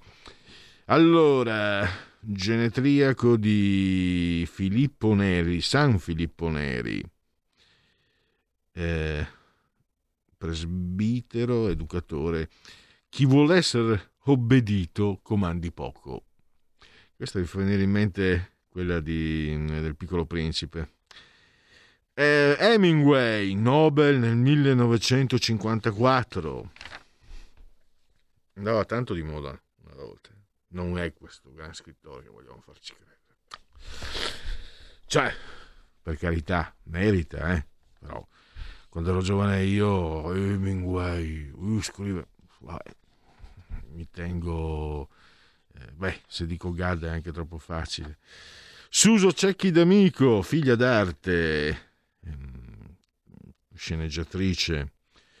Poi l'attore Don Knotz, caratterista della Disney, partecipò anche nella versione americana, recitava anche nella versione americana di Tre Cuori in Affitto, che era originariamente anglosassone il nido di Robin, se non ricordo male. Il, il Morandini, eh, Morando Morandini, critico cinematografico, suo dizionario dei film, appunto si è guadagnato l'articolo Il Morandini, gli ha fatto guadagnare l'articolo. Poi abbiamo un ex calciatore, un virtuoso teutonico, ha militato nel Bologna e nella Juventus Helmut Haller, molto ammirato io agli appassionati quando ero ragazzino io, eh, veniva, aveva smesso di giocare veniva citato. Demetrio Gorgiu, adesso Yusuf Islam, per un po' di anni è stato famoso come Cat Stevens, musicante. Oh, oh, oh, Giuseppe Piero Grillo. Ah, oggi proprio i, i 5 Stelle compiono gli anni. Eh, Gary Trudeau, che non è il premier canadese, ma un vignettista, un fumettista statunitense, Dunesbury, una striscia molto, sinistra un po' chic, fino agli anni 70, la pubblicava, la pubblicava eh, il, come si chiama? Linus, molto sopravvalutato, molto, francamente noioso. Poi un avvenente cantante italiano degli anni 70, le ragazze impazzivano per Franco Simone. Eh, sì, eh. Poi, io questo è un attore, caro Federico, che ho sempre detestato, perché ha fatto una delle serie più idiote della TV mondiale, quando quello che faceva Nano Nano. Mi è sempre Robin Williams. L'ho sempre detestato. Poi, mostrando me stesso soprattutto, che per fortuna non sono cretino, sono sempre disposto a cambiare idea, l'ho visto recitare nella leggenda del re pescatore e lì mi ha, devo dire, mentre quell'altro, oh capitano, adesso non mi ricordo più, era un film, lì è un po' come per Guerre Stellari, una cagata, Avatar, un film, una cagata pazzesca. Il bello è che molti anni prima che tu nascessi, quando uscivo al cinema, cioè, quelli che volevano darsi un tono, eh, sono andato a vedere l'attimo, è una cagata pazzesca. A parte che c'è il Robin Williams che è un attore cane, poi invece devo dire no, che nella leggenda del re pescatore è davvero è molto, inten- è molto, è molto incisiva. Vabbè. Poi, poi ha fatto anche un film con, con Al Pacino, se non sbaglio, molto interessante. Sorella d'arte, Daniela Goggi. Zigo Zago c'era un mago. Big Bubble faceva la pubblicità, che turbava, che turbava noi adolescenti degli anni 70. Il giocoliere di parole Alessandro Bergonzoni. Chirurgia etica, rifarsi il senno. Eh, eh, poi, ecco, costei o costessa è una cantante che sarebbe anche brava. Sto parlando di Ross- uh, Rossana Casale. Sarebbe anche brava lei. È peccato che non abbia la voce è un problema. Se sei cantante e non hai la voce.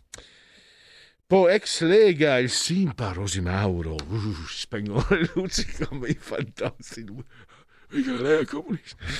E poi ha giocato nell'Inter, eh, nel Parma, ha vinto una Coppa UEFA nell'Inter, una Coppa delle Coppe col Parma.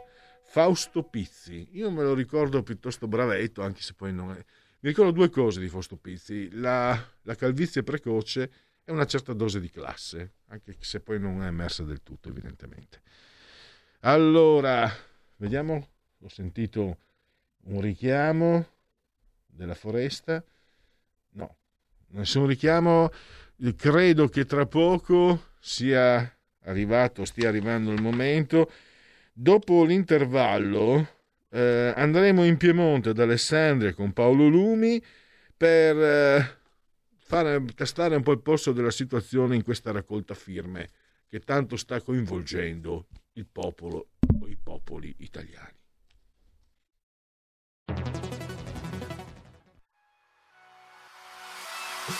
Chi sbaglia paga.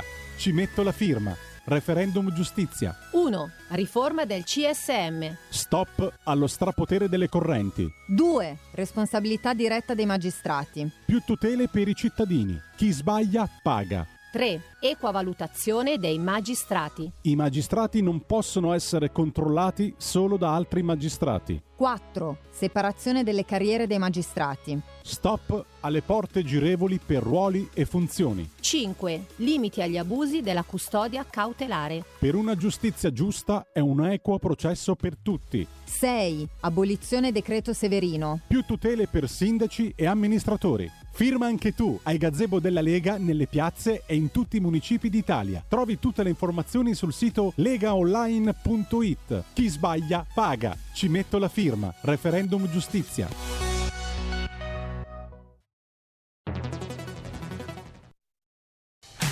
Porta con te ovunque RPL la tua radio. Scarica l'applicazione per smartphone o tablet dal tuo store o dal sito radiorpl.it. Cosa aspetti?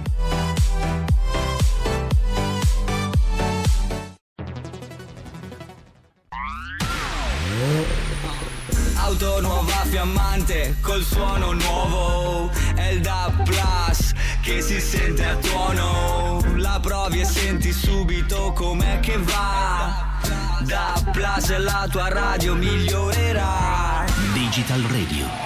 Il suono perfetto. DAB Plus. Anche RPL, la tua radio, è in Digital Radio. Stai ascoltando RPL. la tua voce libera, senza filtri né censura. La tua radio.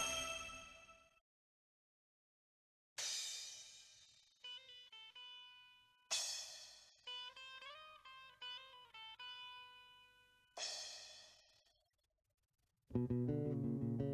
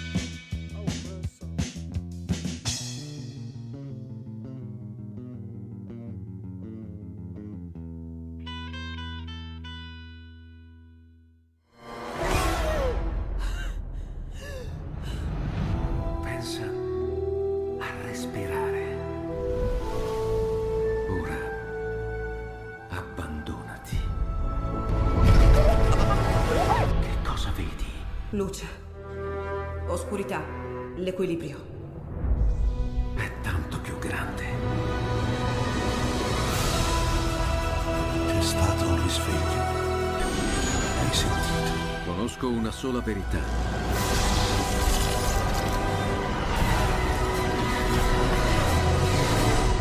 Movie Time ti fa entrare nel vivo del cinema, ti fa sentire come se fossi tu il protagonista del grande schermo.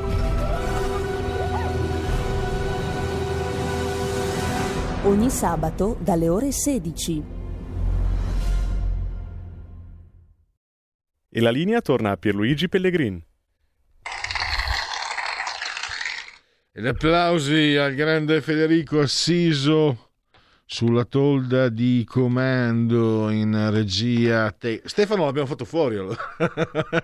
Stefano l'abbiamo elim- è stato giustiziato, è stato sacrificato a, a, a qualche divinità celtica dei dintorni. No, tranquilli. Tornerà, tornerà. tornerà. Un pezzo alla volta, ma tornerà. No, ciao a Stefano, ovunque aveva, aveva degli impegni da assolvere. E allora, adesso dovrebbe arrivare il momento del... come si chiama? Qui referendum. Ma non abbiamo ancora l'ospite che in questo momento eh, controlla sempre il telefono, facciamo un controllo del telefono che sia quello giusto, che tanto io non, non ce l'ho.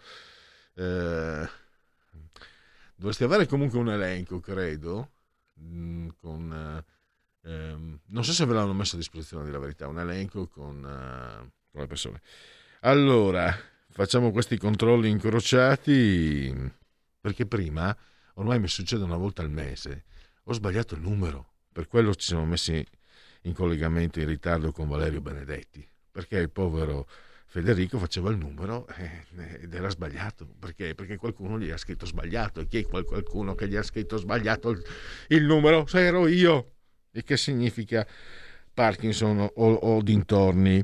Allora, sto prendendo tempo perché, nel, perché comunque abbiamo tre rubriche da darvi in questa mezz'ora. Il qui referendum. Il numero è corretto. Il qui Parlamento. Grazie Federico. Qui Parlamento e anche segui la Lega. Allora, poi se volete intervenire sulla Fornero o su altro, le linee resteranno aperte spalancate, pure troppo. Ma io direi, Federico, partiamo con Segui la Lega.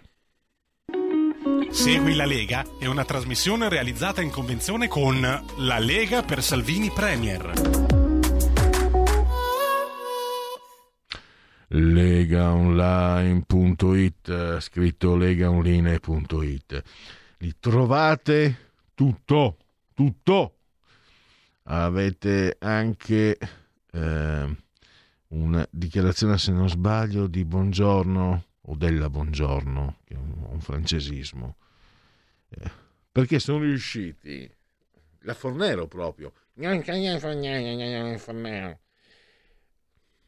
non è una questione di sessismo, è una questione di eredità della, della mia lingua, ma non è la mia lingua madre, è la mia lingua d'elezione francese, e che un po' c'era anche una sorta di sudditanza eh, culturale di, di, voi italiani nei confronti della Francia.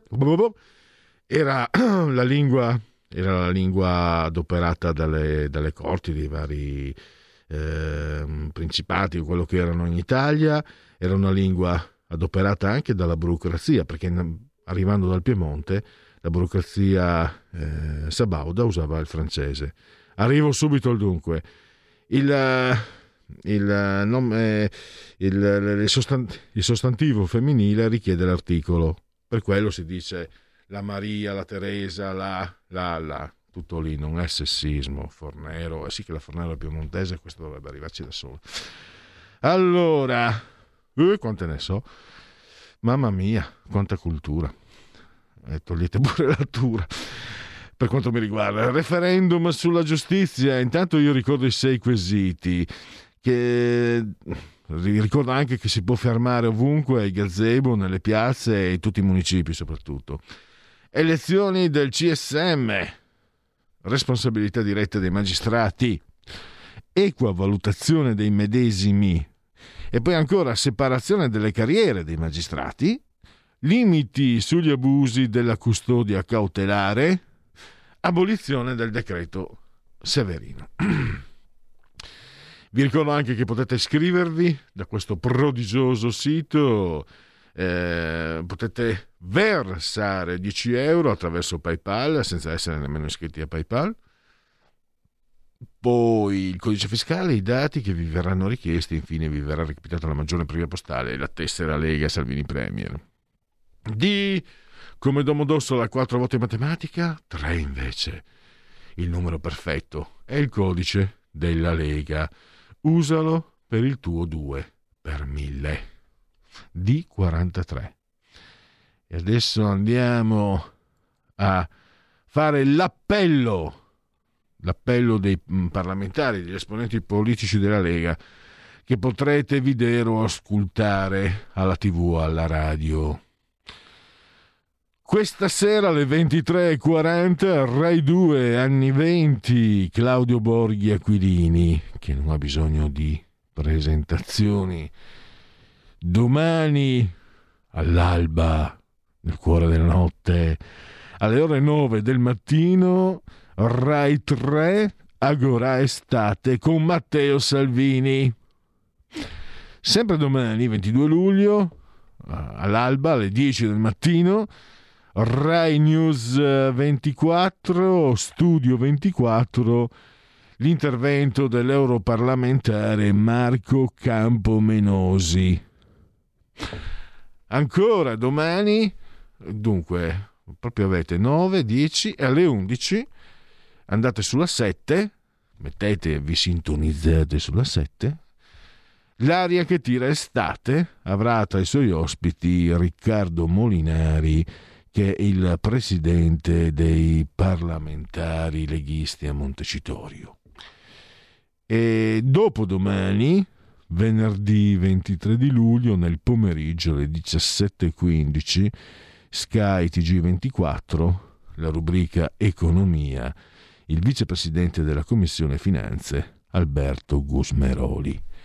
E direi che persegui la Lega. Sassufi! Segui la Lega è una trasmissione realizzata in convenzione con La Lega per Salvini Premier. Allora, chi ha tempo non aspetti tempo, quindi direi che eh, lo vedrete poi anche in condivisione schermo Dario Galli, l'intervento, un intervento di Dario Galli, noi ci risentiamo in diretta tra pochi minuti. Qui Parlamento. Galli, prego. Sì, grazie, grazie Presidente, signor Vice Ministro.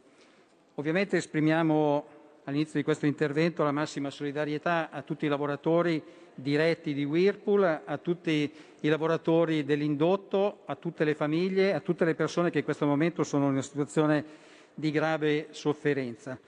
Ovviamente concordo, ribadisco e non ripeto però le cose che i colleghi hanno già anticipato nei loro interventi dicendo che ovviamente in questo momento la priorità è quella di risolvere l'emergenza o in modo industriale o comunque assistendo in maniera adeguata le famiglie e i lavoratori coinvolti e in questo senso sappiamo che il Ministero competente e il Ministro Giorgetti si stanno comunque attivando da tempo. La Lega sulla questione Whirlpool ha già fatto in passato, nel recente passato, molti interventi, interrogazioni, mozioni e quindi è ben presente nel, nel, problema. Ricordo peraltro, come qualcuno ha ricordato, che già nel 2018 in realtà al Mise con l'allora Ministro Di Maio la questione sembrava avviata sulla buona strada. Poi non c'è stato sostanzialmente un nulla di fatto e il Ministro stesso non ha dato seguito alle cose che aveva detto in quel periodo. È intervenuto forse in altro modo. Oggi la Regione Campania ha più redditi di cittadinanza di tutte le regioni del nord messe insieme, pur avendo queste cinque volte più abitanti. Capiamo da una parte la necessità di intervenire in queste situazioni, però è evidente che la strada dell'assistenzialismo non è la strada da perseguire in questi casi. Ovviamente bisogna chiedere all'azienda un piano industriale adeguato, come il Ministro Giorgetti sta facendo. Bisogna sicuramente alle imprese che arrivano da altri paesi e che nel nostro hanno sussidi di livello sicuramente adeguato, che poi rispettino i patti e nel caso in cui non dovessero farlo, ovviamente rispondano di questo comportamento. Queste sono cose assolutamente giuste di principio, che non ripeto come sono già state dette, ma che non risolvono il problema. Non è questo il modo di affrontare le situazioni solo quando arriva il momento dell'emergenza e solo lamentandoci del cattivo comportamento di altri. Forse dovremmo chiederci noi che cosa stiamo facendo in questo momento per rendere attrattivo il Paese e per fare in modo che non ci sia la necessità di aziende che arrivano da altri Paesi a sostituire quello che invece dovremmo fare noi e che banalmente per tanti decenni abbiamo assolutamente fatto. E questa, devo dire, è un'occasione quasi irripetibile. Paradossalmente la pandemia, con tutti i problemi ovviamente di carattere sanitario, ha comportato con le moltissime famiglie che purtroppo hanno avuto persone scomparse in questa situazione e con i danni economici enormi che ha creato nel nostro Paese e in tutto il resto del mondo, è paradossalmente in questo momento invece una grande opportunità.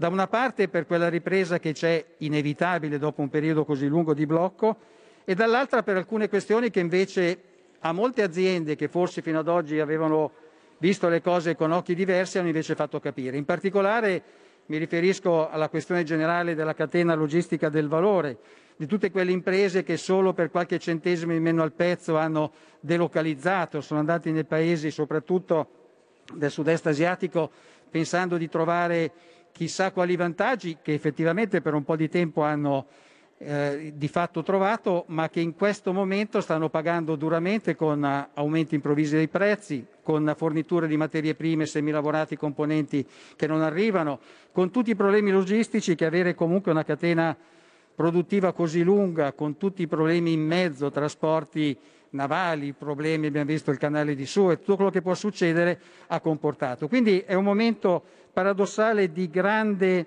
di grande possibilità di ripensamento a tutte queste questioni.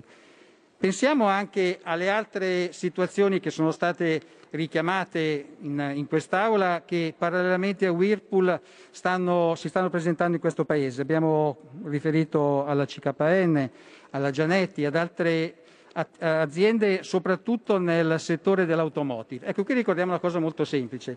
In questo momento eh, l'automotive non ha nessun motivo di avere eh, come dire, meno necessità di componentistica o di semilavorati, in questo caso italiano, perché le auto comunque si vendono un po' meno l'anno scorso, si sta riprendendo adesso, le auto della transizione ecologica elettriche hanno comunque componenti, banalmente come le ruote o altri componenti, che vengono realizzati in Italia e che auto a combustione interna elettrica continuano comunque ad usare. La differenza sono altre situazioni.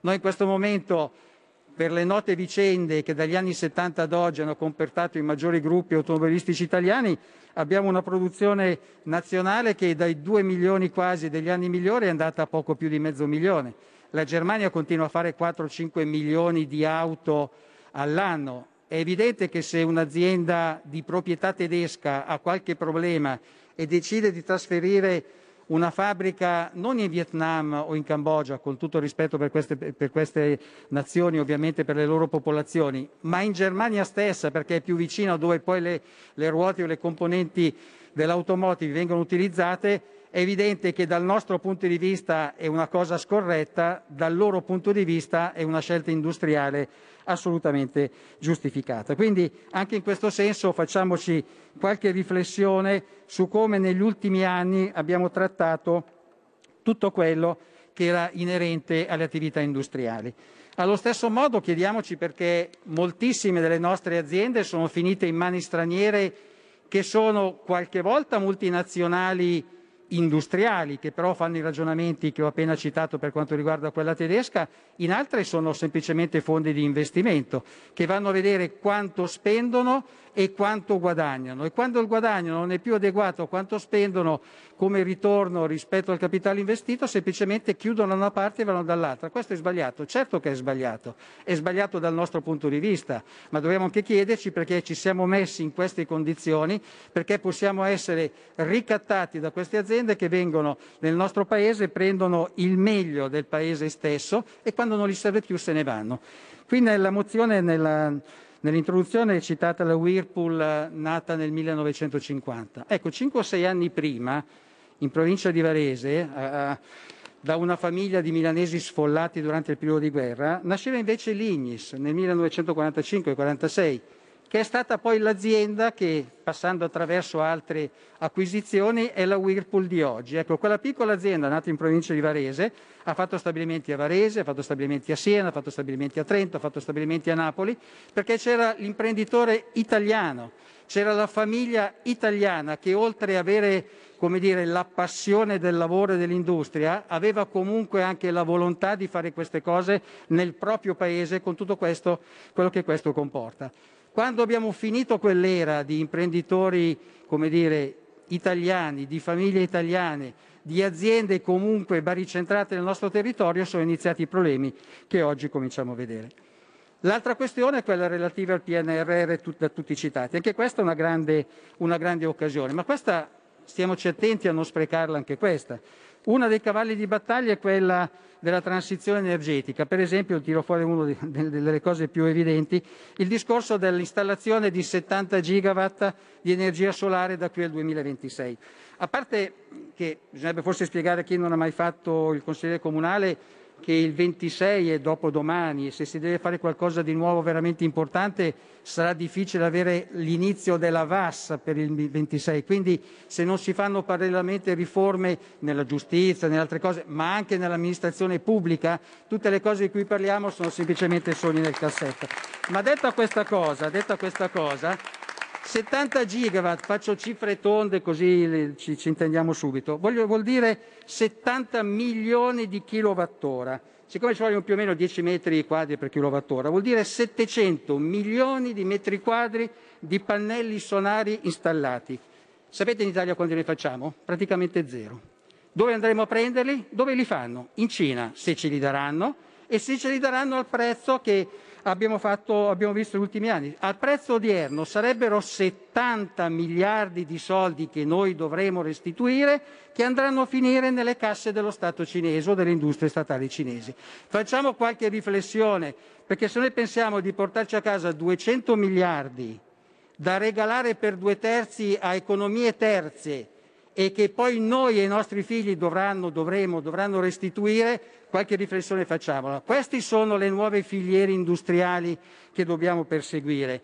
Chiaramente cercare di mantenere tutto quello che abbiamo di buono. Sicuramente tra questo l'industria del bianco, dell'elettrodomestico è tradizionalmente una delle cose in cui siamo stati e siamo ancora molto bravi. Però ci sono una serie di altre cose da fare. Le gigafactory che serviranno per fare la transizione energetica, quindi quelle che faranno i pannelli fotovoltaici, quelli che dovranno realizzare le batterie, sono al momento previste in Germania, forse in Francia, sicuramente nel nostro Paese. Quindi massima solidarietà a chi sta perdendo il posto del lavoro, ma noi come, come legislatori, come rappresentanti del popolo, dovremmo quantomeno indirizzare nella direzione giusta l'industria del futuro perché possa sfruttare queste nuove opportunità che semplicemente si possono aggiungere a quelle che abbiamo.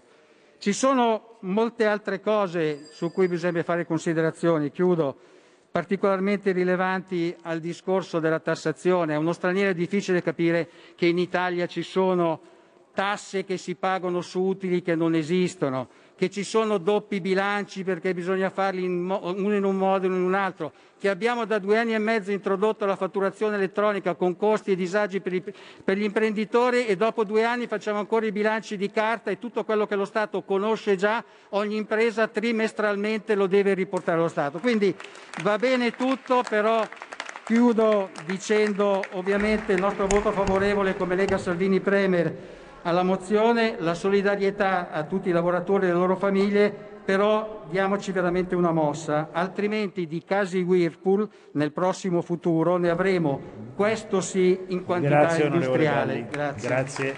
Onorevole Terzoni, prego. Qui Parlamento. Qui referendum. E allora andiamo subito in Piemonte, Alessandria dintorni, parliamo di questa raccolta firme con Paolo Lumi. Sì, che- sono referente provinciale di Alessandria e provincia, sì. Allora, eh, Lumi, come stanno andando? Come sta andando? sta andando molto bene. Ehm, al gazebo non c'è neanche più bisogno di volantinare come si faceva qualche tempo fa, eh, con appunto il volantino su A4 dove, dove ci sono indicati i sei quesiti, ma la gente vede, vede il, il manifesto, quello grosso, eh, già a distanza si avvicina spontaneamente e chiede subito di eh, poter firmare. Dunque mh, un riscontro positivissimo in sostanza e anche penso bipartisan in qualche modo. In qualche modo.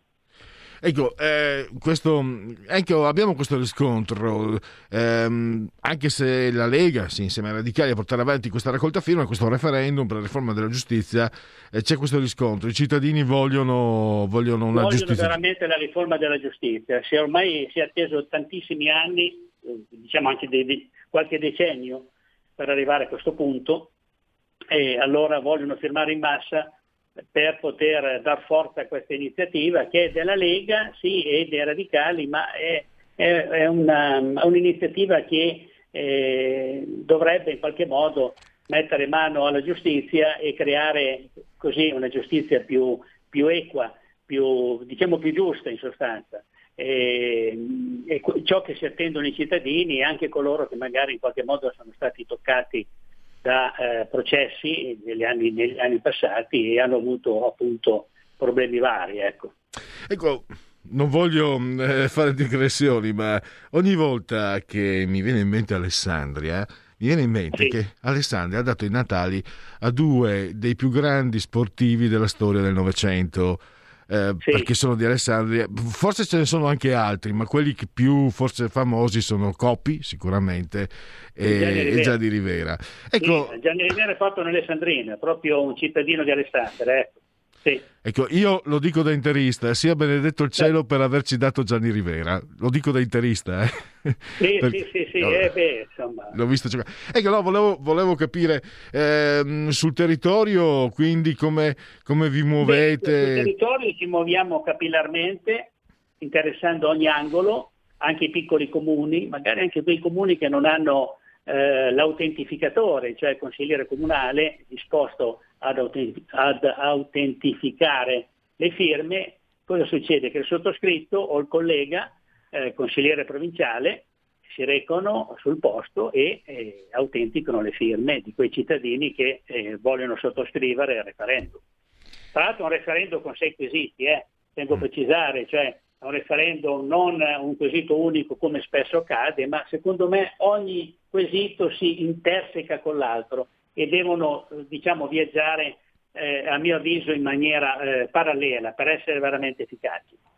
Eh, ce n'è qualcuno che ha preferenze mm, rispetto Beh, ad eh, diciamo che la divisione delle carriere oppure l'eliminazione delle correnti è fondamentale, o anche la legge Severino. In sostanza, io sono un pubblico amministratore, consigliere di Alessandria comunale e vicepresidente della provincia appunto di Alessandria e se succede qualcosa anche in primo grado uno decade, cioè ci sono tre gradi in Italia no, di giustizia. Arriviamo all'ultimo grado e poi si deciderà se uno è colpevole o innocente, giusto? Esa- esattamente. Esattamente, non può decadere subito, anche perché uno si può avvalere anche degli altri due gradi, Corte d'Appello e Cassazione. Allora, eh, non so se c'è altro da aggiungere, altrimenti io direi che potremmo lasci- ringraziare assolutamente per la sua Beh, disponibilità. sì, io chiedo, abbiate pazienza, ma quando mi chiamavate ero impegnato appunto in videoconferenze o eh, in telefonate legate al mio, alla- alla- alle, alle mie cariche istituzionali, ecco, in sostanza. Ma, eh, l'importante, l'importante è esserci.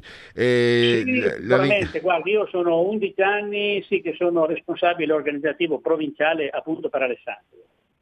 Ho, fa- ho fa- ho fatto tante di quelle battaglie che la metà basta, di organizzare gazebo, raccogliere firme, vedere, eh, insomma, starti dietro, raccogliere i dati, trasmetterli a Torino per quanto riguarda la- il, nostro, il nostro gruppo regionale, trasmetterli a Milano per quanto riguarda appunto via Bellerio, eh, cercando sempre di essere efficaci e di essere puntuali. Dunque, i galloni me li sono, me li sono guadagnati sul, sul territorio, insomma, come, come si dice. Uomo di- mi considero uomo di partito. eh, Uomo gra- ecco, e noi la ringraziamo anche per quello e per tutto il suo lavoro. Grazie ancora. Che congr- svolgo con molto piacere, con molto, con molto intendimento e, e nel credere in quello che faccio, perché nella vita bisogna credere in quello che si fa, non solo in politica, ma in tutti gli altri eh, momenti della vita, della, vita, della vita personale e della vita di gruppo in sostanza. Ecco. Benissimo, grazie ancora allora Paolo Ringrazio Lumi e risentirci presto. Buon proseguimento. eh? Benissimo.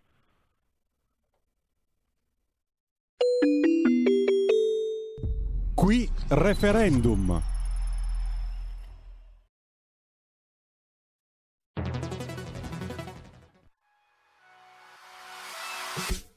Sbaglia paga. Ci metto la firma. Referendum giustizia. 1. Riforma del CSM. Stop allo strapotere delle correnti. 2. Responsabilità diretta dei magistrati. Più tutele per i cittadini. Chi sbaglia paga. 3. Equa valutazione dei magistrati. I magistrati non possono essere controllati solo da altri magistrati. 4. Separazione delle carriere dei magistrati. Stop alle porte girevoli per ruoli e funzioni. 5. Limiti agli abusi della custodia cautelare. Per una giustizia giusta è un equo processo per tutti. 6. Abolizione decreto Severino. Più tutele per sindaci e amministratori. Firma anche tu ai gazebo della Lega nelle piazze e in tutti i municipi d'Italia. Trovi tutte le informazioni sul sito legaonline.it. Chi sbaglia paga. Ci metto la firma. Referendum giustizia.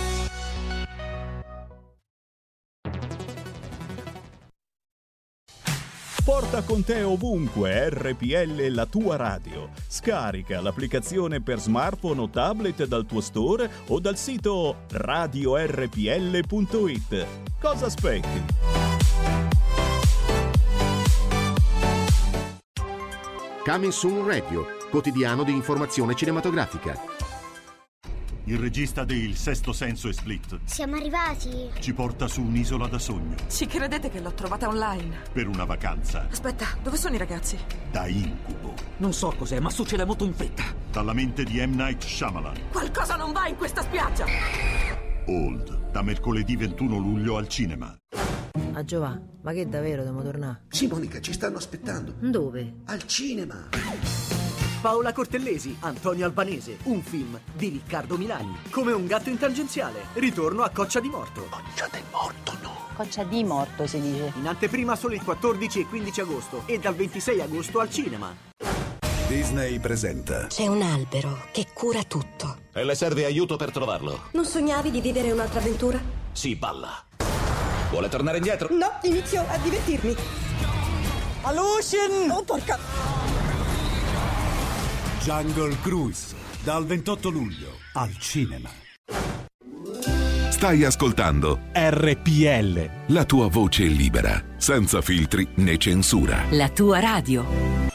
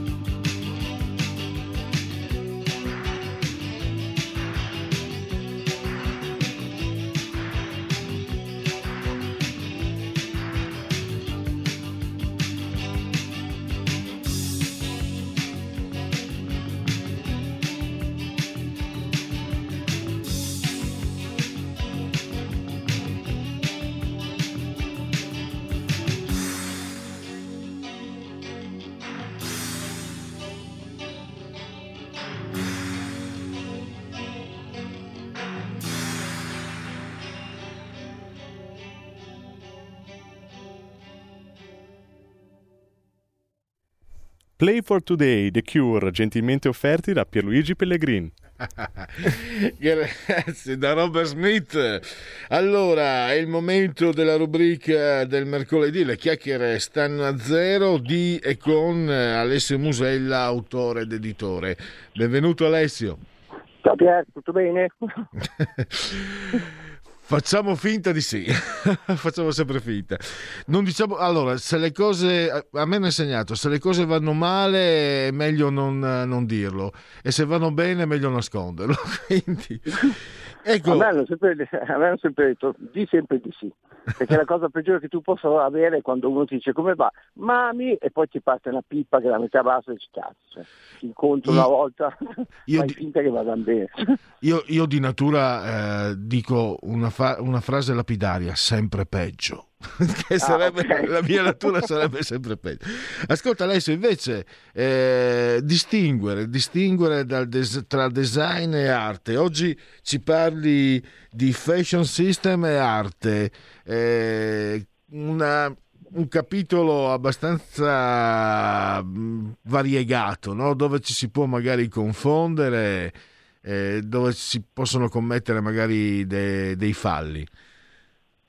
Beh, assolutamente sì, allora, partiamo parto con un esempio. Allora, intanto mh, qualsiasi opera d'arte se è soggetta allora, se l'artista è vivo comunque sarebbe buona regola acquistare l'opera quando tu la vuoi riprodurre in modo tale che tu abbia tutti i diritti e poi puoi farne quello che ne vuoi, ok? Perché altrimenti laddove questo non avvenga, e cioè nella maggior parte dei casi, dove uno fa un joint venture con l'artista dicendo eh, ma sì, mi hai dato queste, queste tre riproduzioni ehm, da, da, fare sulle magliette, sulle borse, su quello che vuoi, eh, finché le cose vanno bene, vanno bene. Quando poi dopo uno, le due, soprattutto magari l'artista, eh, si risente o ehm, non è più d'accordo per qualsiasi cosa, può nascere qualche problema sul diritto d'autore, se non è stato specificatamente adeguato prima.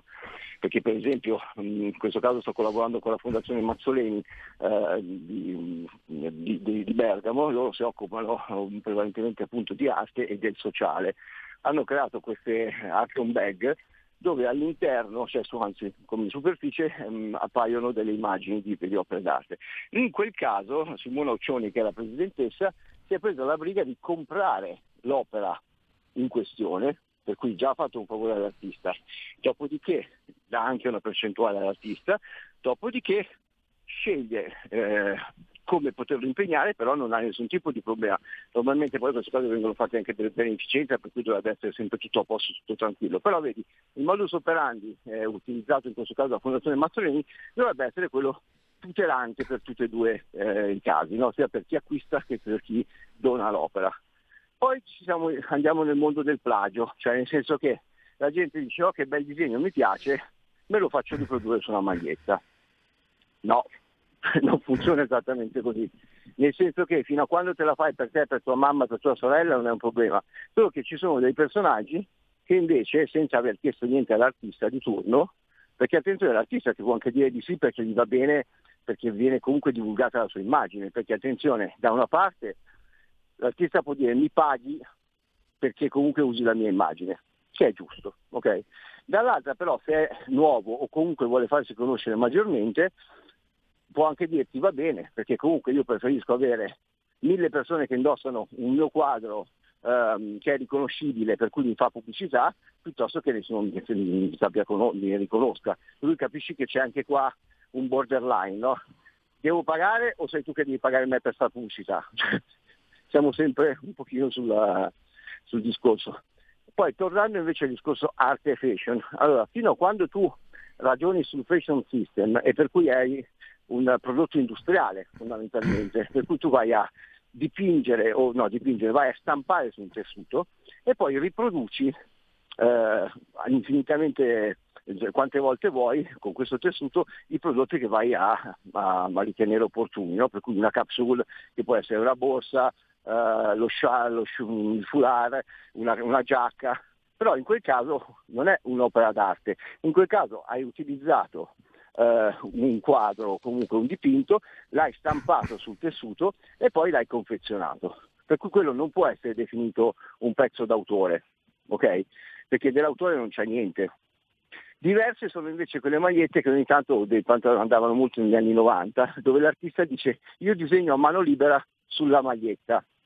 Allora quello è una sorta di autografo o comunque di opera d'arte se vogliamo, perché è vero che l'ha fatta l'artista in prima persona, però per essere tale tu dovresti prendere e incominciarla, perché è indubbio che anche se l'ha firmata lui, se te la metti dopo due lavaggi, cioè insomma dopo diventa una maglietta come un'altra, per cui o diventa un cimelio che però poi ha un valore pari a zero, o altrimenti se tu veramente lo vuoi usare come opera d'arte per cui da collezione dovresti impacchettarlo, no? ma questo succede un po' con tutto, mm, i collezionisti di, eh, di scarpe da tennis, eh, quelle particolari, lo sai meglio di me, o sono in confezione, perché una volta che li hai usati comunque hanno un valore completamente diverso, questo vale un po' per tutti gli oggetti da collezione, no? e per l'arte è la stessa cosa, no? normalmente un quadro rimane alla parete, però quando ti inizi a indossare qualche cosa devi mettere da parte il fatto che ti stia comprando un'opera d'arte. Allora uno dica i jeans di Dolce Gabbana sono, hanno sopra la D di,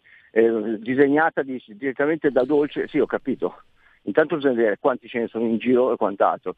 Tu paghi 1100 euro un paio di jeans non perché c'è la firma sua, perché comunque hanno deciso che tu lo devi pagare, per cui non ha niente a che vedere col mondo dell'arte legato al fashion. Per cui io quello che vedo invece molto spesso, allora questo è per quanto riguarda la parte del vestiario, per cui dell'abbigliamento, dove sono quasi tutte stampe, ti possono piacere o meno, però ripeto non stai comprando un'opera d'arte, perché di solito non c'è quasi mai l'unicità dell'oggetto, o quantomeno poi utilizzandola la vai a perdere o la vai a rovinare. Quando invece parliamo di design, e per cui anche di arredamento, oggi vanno di moda tantissimo le carte da parati, perché la carta da parati oggi nel digitale puoi veramente riprodurre, se la, se la, fotografia è in alta definizione, qualsiasi cosa. E devo dire che sono, tu sai che io nasco come architetto, per cui comunque ho mm-hmm. sempre apprezzato determinate situazioni. E la carta da parati che una volta sembrava quella della nonna, perché se tu lo dicevi dicevi, eh madonna, carta da parati che roba da vecchio, adesso invece riesci a riprodurre veramente qualsiasi cosa. Allora in quel caso è interessante, ma anche lì puoi dire che è una carta da parati d'autore, ma diverso è un autore che ti fa un murale, il famoso Trump che facevano una volta. Mm-hmm. Non più tardi di lunedì sono andato da Marta Merz, che è un'artista um, tra l'altro mi piace particolarmente, lei la, la sua arte è molto riconoscibile perché lavora, praticamente riproduce le facciate dei palazzi, lei sceglie dei palazzi in tutto il mondo dove lei va o comunque le, e li riproduce su tela, eh, però lei appunto si disegna ed è molto piacevole come, ed è riconoscibilissima. Ho visto alcune sue foto perché ha, ha, anche messo, ha, anche realizzato un paio di pareti in un albergo a 5 stelle a Milano e io gli ho detto, ero dato, dato per scontato che fosse carta da parati, utilizzando la sua, la sua arte. E lei invece mi disse, Ale no, ero io sul trabattello e per cui quella è di, di fatto finito una mia opera d'arte. Allora, quello è, è difficile, allora, quello è veramente può essere considerato un murales o un trampolino fatto da un artista è un'opera d'arte, perché l'ha fatta lui. Il problema è che cos'è? Che ha lo stesso effetto della carta da parati, solo che la carta da parati ti costa un decimo. Se poi la vuoi cambiare dopo due giorni, dopo un mese, non, non ci fai tanti d'animo, riparte la, quel, l'operaio che rimette su un'altra parete e diventa perfetta, per cui per gli alberghi normalmente è ottimale perché anche ogni due mesi possono cambiare l'aspetto di una camera senza dover spendere chissà che cosa.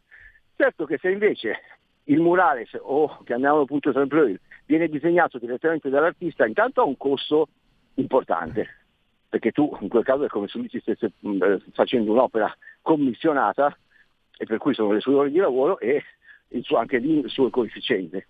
Però a quel punto perché non funziona più tanto nelle case?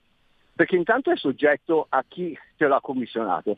Paradossalmente, se uno compra la casa che c'ha il murales di Pinco Pallino e non gli piace, tu non è che gli puoi dire la mia casa vale di più perché c'è questo murales. Perché lui ti dice allora staccatelo.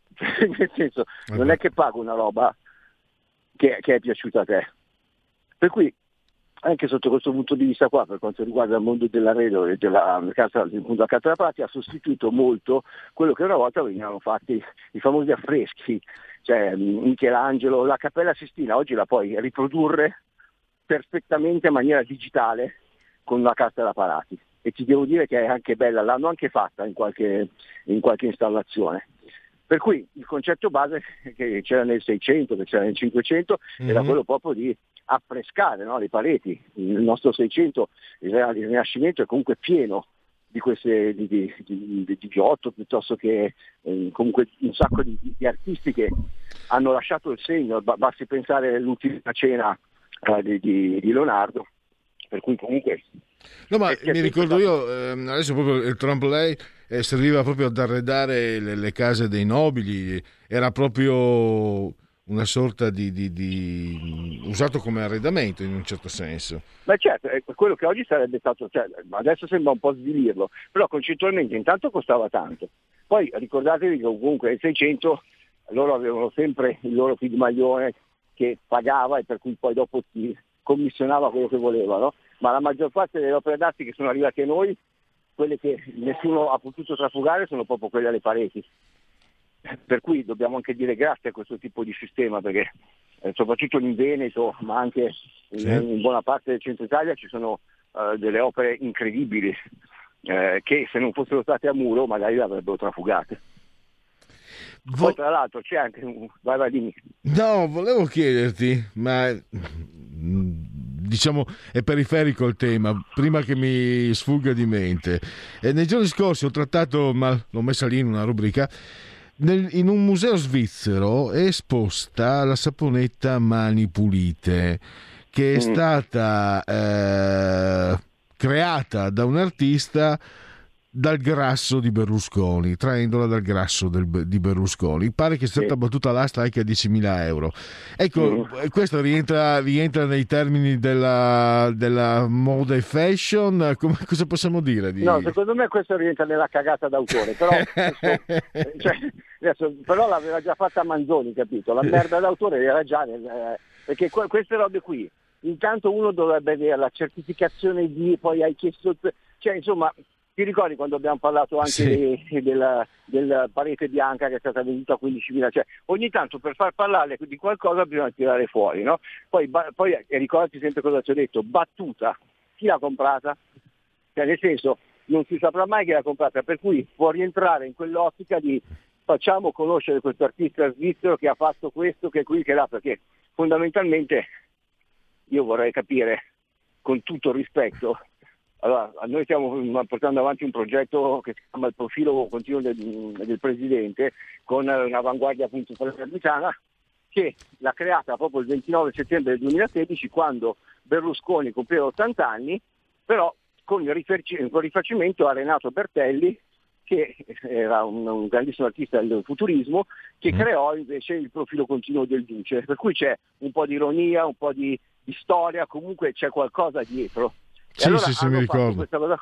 Hanno, per cui quando racconti questo uno può essere di destra o di sinistra, ma stai comunque parlando dell'arte e l'arte racconta il periodo in cui tu sei, che ti faccia piacere o meno, perché comunque l'arte è il momento in cui c'era Stalin piuttosto che Lenin, anche lì c'erano busti a destra e a sinistra, per cui il concetto base è questo ha una storia, potrebbe essere visto ironicamente o meno, perché comunque ti piaccia o non piaccia, il Cavaliere ha fatto parte della storia italiana e ne fa ancora parte, okay? per cui potrebbe essere una cosa positiva o negativa, perché potrebbe essere anche una critica goliardica, okay?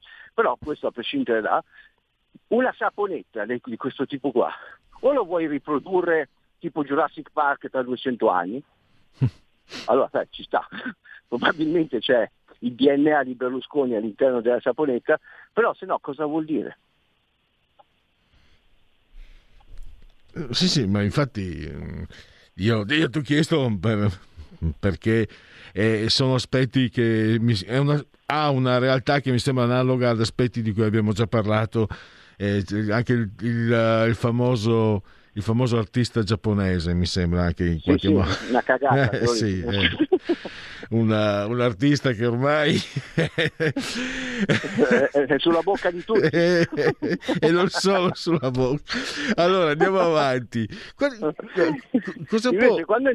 dimmi, dimmi. No, no, volevo, volevo ri, eh, rientrare nel, nel, tema centrale, quali possono essere, perché per esempio la carta d'apparati, ci sono altri prodotti che possono rientrare in questo scambio tra fashion e arte e design? Assolutamente sì, perché ti ripeto, con uh, la stampa tu puoi comunque produrre delle sete o dei tessuti che possono essere di arredamento o meno ed essere molto piacevoli, per cui può diventare una collezione legata all'artista, perché comunque si possono fare anche i divani, possono fare veramente qualsiasi cosa, però è una collezione dove tu hai preso la stampa di un artista, cioè non è che hai un, una, come si dice, non è che hai un divano che siccome la, cioè, Schifano vale 30.000 euro, c'hai la stampa di Schifano, il divano vale 20.000.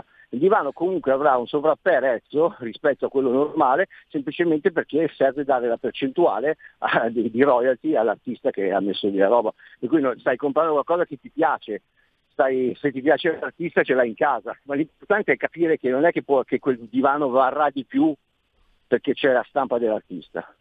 Nel mondo yeah. dell'arredo invece quando andiamo sul design, allora spesso e volentieri invece design e arte vanno di pari passo, adesso tra l'altro stanno andando molto di moda anche gli artoi, per cui sono delle specie di pupazzi o comunque che qualcuno si inventa e cerca di entrare nel mondo dell'arte anche sotto quel punto di vista lì, però anche lì ci sono delle caratteristiche particolari, cioè se io ho una riproduzione, se ho un pezzo unico è un conto, poi dipende chi l'ha fatto, come l'ha fatto, perché anche i pezzi di Stark, Stark è un famosissimo designer, però il suo primo pezzo, il suo stampo, può avere un valore artistico perché ha un senso. Quando poi sei entrato nella riproduzione industriale, tu stai comprando un oggetto di design e quell'oggetto di design, a meno che non venga fuori modernariato o comunque eh, come è stato fatto in passato. No? Noi avevamo eh, i magazzini pieni o anche le case piene di robe che tiravamo fuori dalla finestra perché non ce ne fregava niente e oggi invece le trovi nell'antiquariato o comunque nel mercatino che te lo vendono a 2000 euro. In teoria non bisognerebbe buttare mai niente perché la storia è ciclica per cui quello che non piace a te adesso tra 30 anni varrà l'ira di Dio. Per cui è un consiglio che vi do, tenetevi i garage pieni di roba e non buttate niente. Però in quel caso lì, allora tu puoi vendere lo schizzo, lo schizzo iniziale se hai fatto a mano di un progetto che poi è diventato un'opera di design. Okay? La, la, la, la Chaiselong di Le Corbusier del 1929 che è ancora adesso una delle chaiselong più ergonomiche che ci siano e di un'attualità incredibile. Ora, l'oggetto in sé è diventato di design, per cui quando l'aveva in esclusiva Cassina da vendere, all'epoca costava 5 milioni di lire. Quando ha perso l'esclusiva, e per cui è andata anche ad altri mobilifici, tu la stessa Cheslong la puoi comprare a 600 mila lire o a 600 euro adesso. Per cui, però non è che hai comprato il pezzo di Le Corbusier. Certo, la prima o comunque le prime che sono state create negli anni 30, allora possono diventare un pezzo di design e in alcuni casi i pezzi di design sono anche pezzi di arte contemporanea, perché comunque sono dei maestri, come Wright, come ci può essere capito Macintosh, la, la, serie di Macintosh, non so se te la ricordi, quella con tutti i quadrettini dietro, per cui possono diventare anche quelli dei pezzi d'arte. Però attenzione, perché oggi purtroppo con la parola arte si abusa, no? te l'ho sempre detto. Per cui anche lì qualcosa che è riproducibile all'infinito. O tu dici è una serie, ne ho 100, non li faccio più, allora ha senso comprarlo perché il collezionista di turno se non l'ha comprato è capace di pagartelo anche di più perché lo vuole. Ma quando è in serialità è come quando tu vai a comprare l'iPhone. Tu dici, ah sono il primo ad averlo comprato. Bravo, tra tre mesi la stessa cosa costa 300 euro meno e sei contento perché hai speso il massimo dei soldi perché sei stato il primo ad averlo. Non so se è chiaro un po' il concetto. No, no, questo, questo è, è, chiarissimo. Una curiosità, scusa, eh, ho avuto un flash, eh, siamo verso la fine purtroppo, eh, dove abitavo tanti anni fa, eh, in una posizione infelice, ma comunque particolare, c'era un negozio di mobili che si chiamava Mobili d'Arte. All'in- proprio interno aveva mobili che colpivano per il prezzo, ma anche, devo dire, per lo stile. Lo possiamo in qualche modo possiamo far entrare in questo discorso anche qualcosa. Io, io, sto parlando di 40 anni fa, eh? sto parlando di tempi antichi. Ma sì. Allora, ci sono dei pezzi che comunque gli anni 70 italiani hanno fatto la storia del design mondiale, ok? Per cui ci sono i De Padova piuttosto che assolutamente sì. Poi pezzi d'arte ci sta anche che magari di arte povera, per cui bisogna vedere come poi l'hanno considerata, perché attenzione, quando si va sull'arredo eh, bisogna sempre distinguere che cos'è artigiano e che cos'è artista, no? perché fondamentalmente un falegname non ha niente da invidiare a certe sculture eh, che, si, che ripropongono ehm, degli artisti, perché il legno è, un, è un, un materiale poco utilizzato dagli scultori chiamati tali come artisti, perché la prima cosa che uno dice è il legno, ok, perfetto, lo fa anche il mio falegname, è la prima cosa che uno può pensare. L'abbiamo pensato tutti, no? Per cui nel momento in cui vai a, uh, come si dice, vai a, a, a, dire che comunque l'ha trovato anche il... ha trovato anche, aspetta un attimo che c'è un ragazzo, Niente, qua sei in diretta su Radio Popolare. No, anzi scusa Radio Popolare, Radio Padania. Figurati. Scoperti! Ti avrei chiamato dopo Scoperti! No, no. Figurati, bandiera ciao. rossa la trionferà, bandiera no, rossa. No, tu capi, io sto camminando. El pueblo adesso. unido jamás sarà vencido. Da, da, da, da, da, da. Qui è Radio Popolare. No, ma cioè, proprio, sai perché io dico sempre, a me hanno dato la possibilità di parlare ad arte um, a Radio Padania e siccome tu lo sai che molti sono sinistroidi per cui hanno sempre detto ah ma Radio Padania, la mia risposta è sempre stata quella, cioè se non fosse stato Radio Padania ma fosse stata Radio Popolare, se mi davano 20 minuti per parlare di arte io parlavo di arte, punto. Per cui questo è il mio concetto, no? Questo ragazzo qua adesso ho passato via in bicicletta io avevo visto il portafoglio per terra, non sapevo che fosse suo, per cui l'ho raccolto mentre parlavo con te, perché ho detto guardiamo i documenti e chiediamo di chi è. Quando eh, l'ho visto tornare indietro che guardava per terra, ho detto è suo, e gli ho dato. Adesso purtroppo siamo arrivati alla fine, è veramente volato più che mai il tempo. Io ti ringrazio allora e l'appuntamento per la prossima settimana, le chiacchiere stanno a zero di e con Alessio Musella. Ti ringrazio davvero e alla prossima. Eh, grazie, scusate per, questa, per questo, questo, intermezzo. no, è stato, no è, è stato bellissimo. Grazie. Ciao. Velocemente gli ultimi messaggi. Carlina scrive: Dite la vostra. Gli anziani in salute continuino a lavorare. Peccato che la sua legge obbligava tutti a continuare a lavorare. In salute non. E poi da che pulpito da pensionata d'oro 3.300 euro netti al mese. Non vorrei fosse anche di più ma stabat mater dolorosa, juxta crucem lacrimosa. Eh, eh, qui. Allora, eh, abbiamo eh, Olanda, mi, ah beh, qui, qui su, non scrivetemi sul Covid che tanto non... Eh, Olanda sul Covid, ci sono positivi, eh, qui gli abbiamo dato del criminale del bugiardo a chi qua non capisco. Eh, vabbè, mm, quarto Reich sanitario, ma queste non so neanche perché le leggo queste robe. Per, eh, manifestazione da, eh, dal 30 luglio al 3 agosto, venerdì 30 luglio martedì 3 agosto, Cervia Milano Marittima, la Lega e Salvini. Stop, basta, chiuso. Adesso credo incomba l'area di servizio di, Mar- di e con Marco Castelli. Mamma mia. Attenzione, eh, che qui si, si va finalmente arriva roba, arriva roba buona, altro che Pellegrini. Grazie a Federico, assiso saldamente sul autore di comando energia tecnica e grazie a voi per aver seguito RPL. Ciao. Avete ascoltato il punto politico.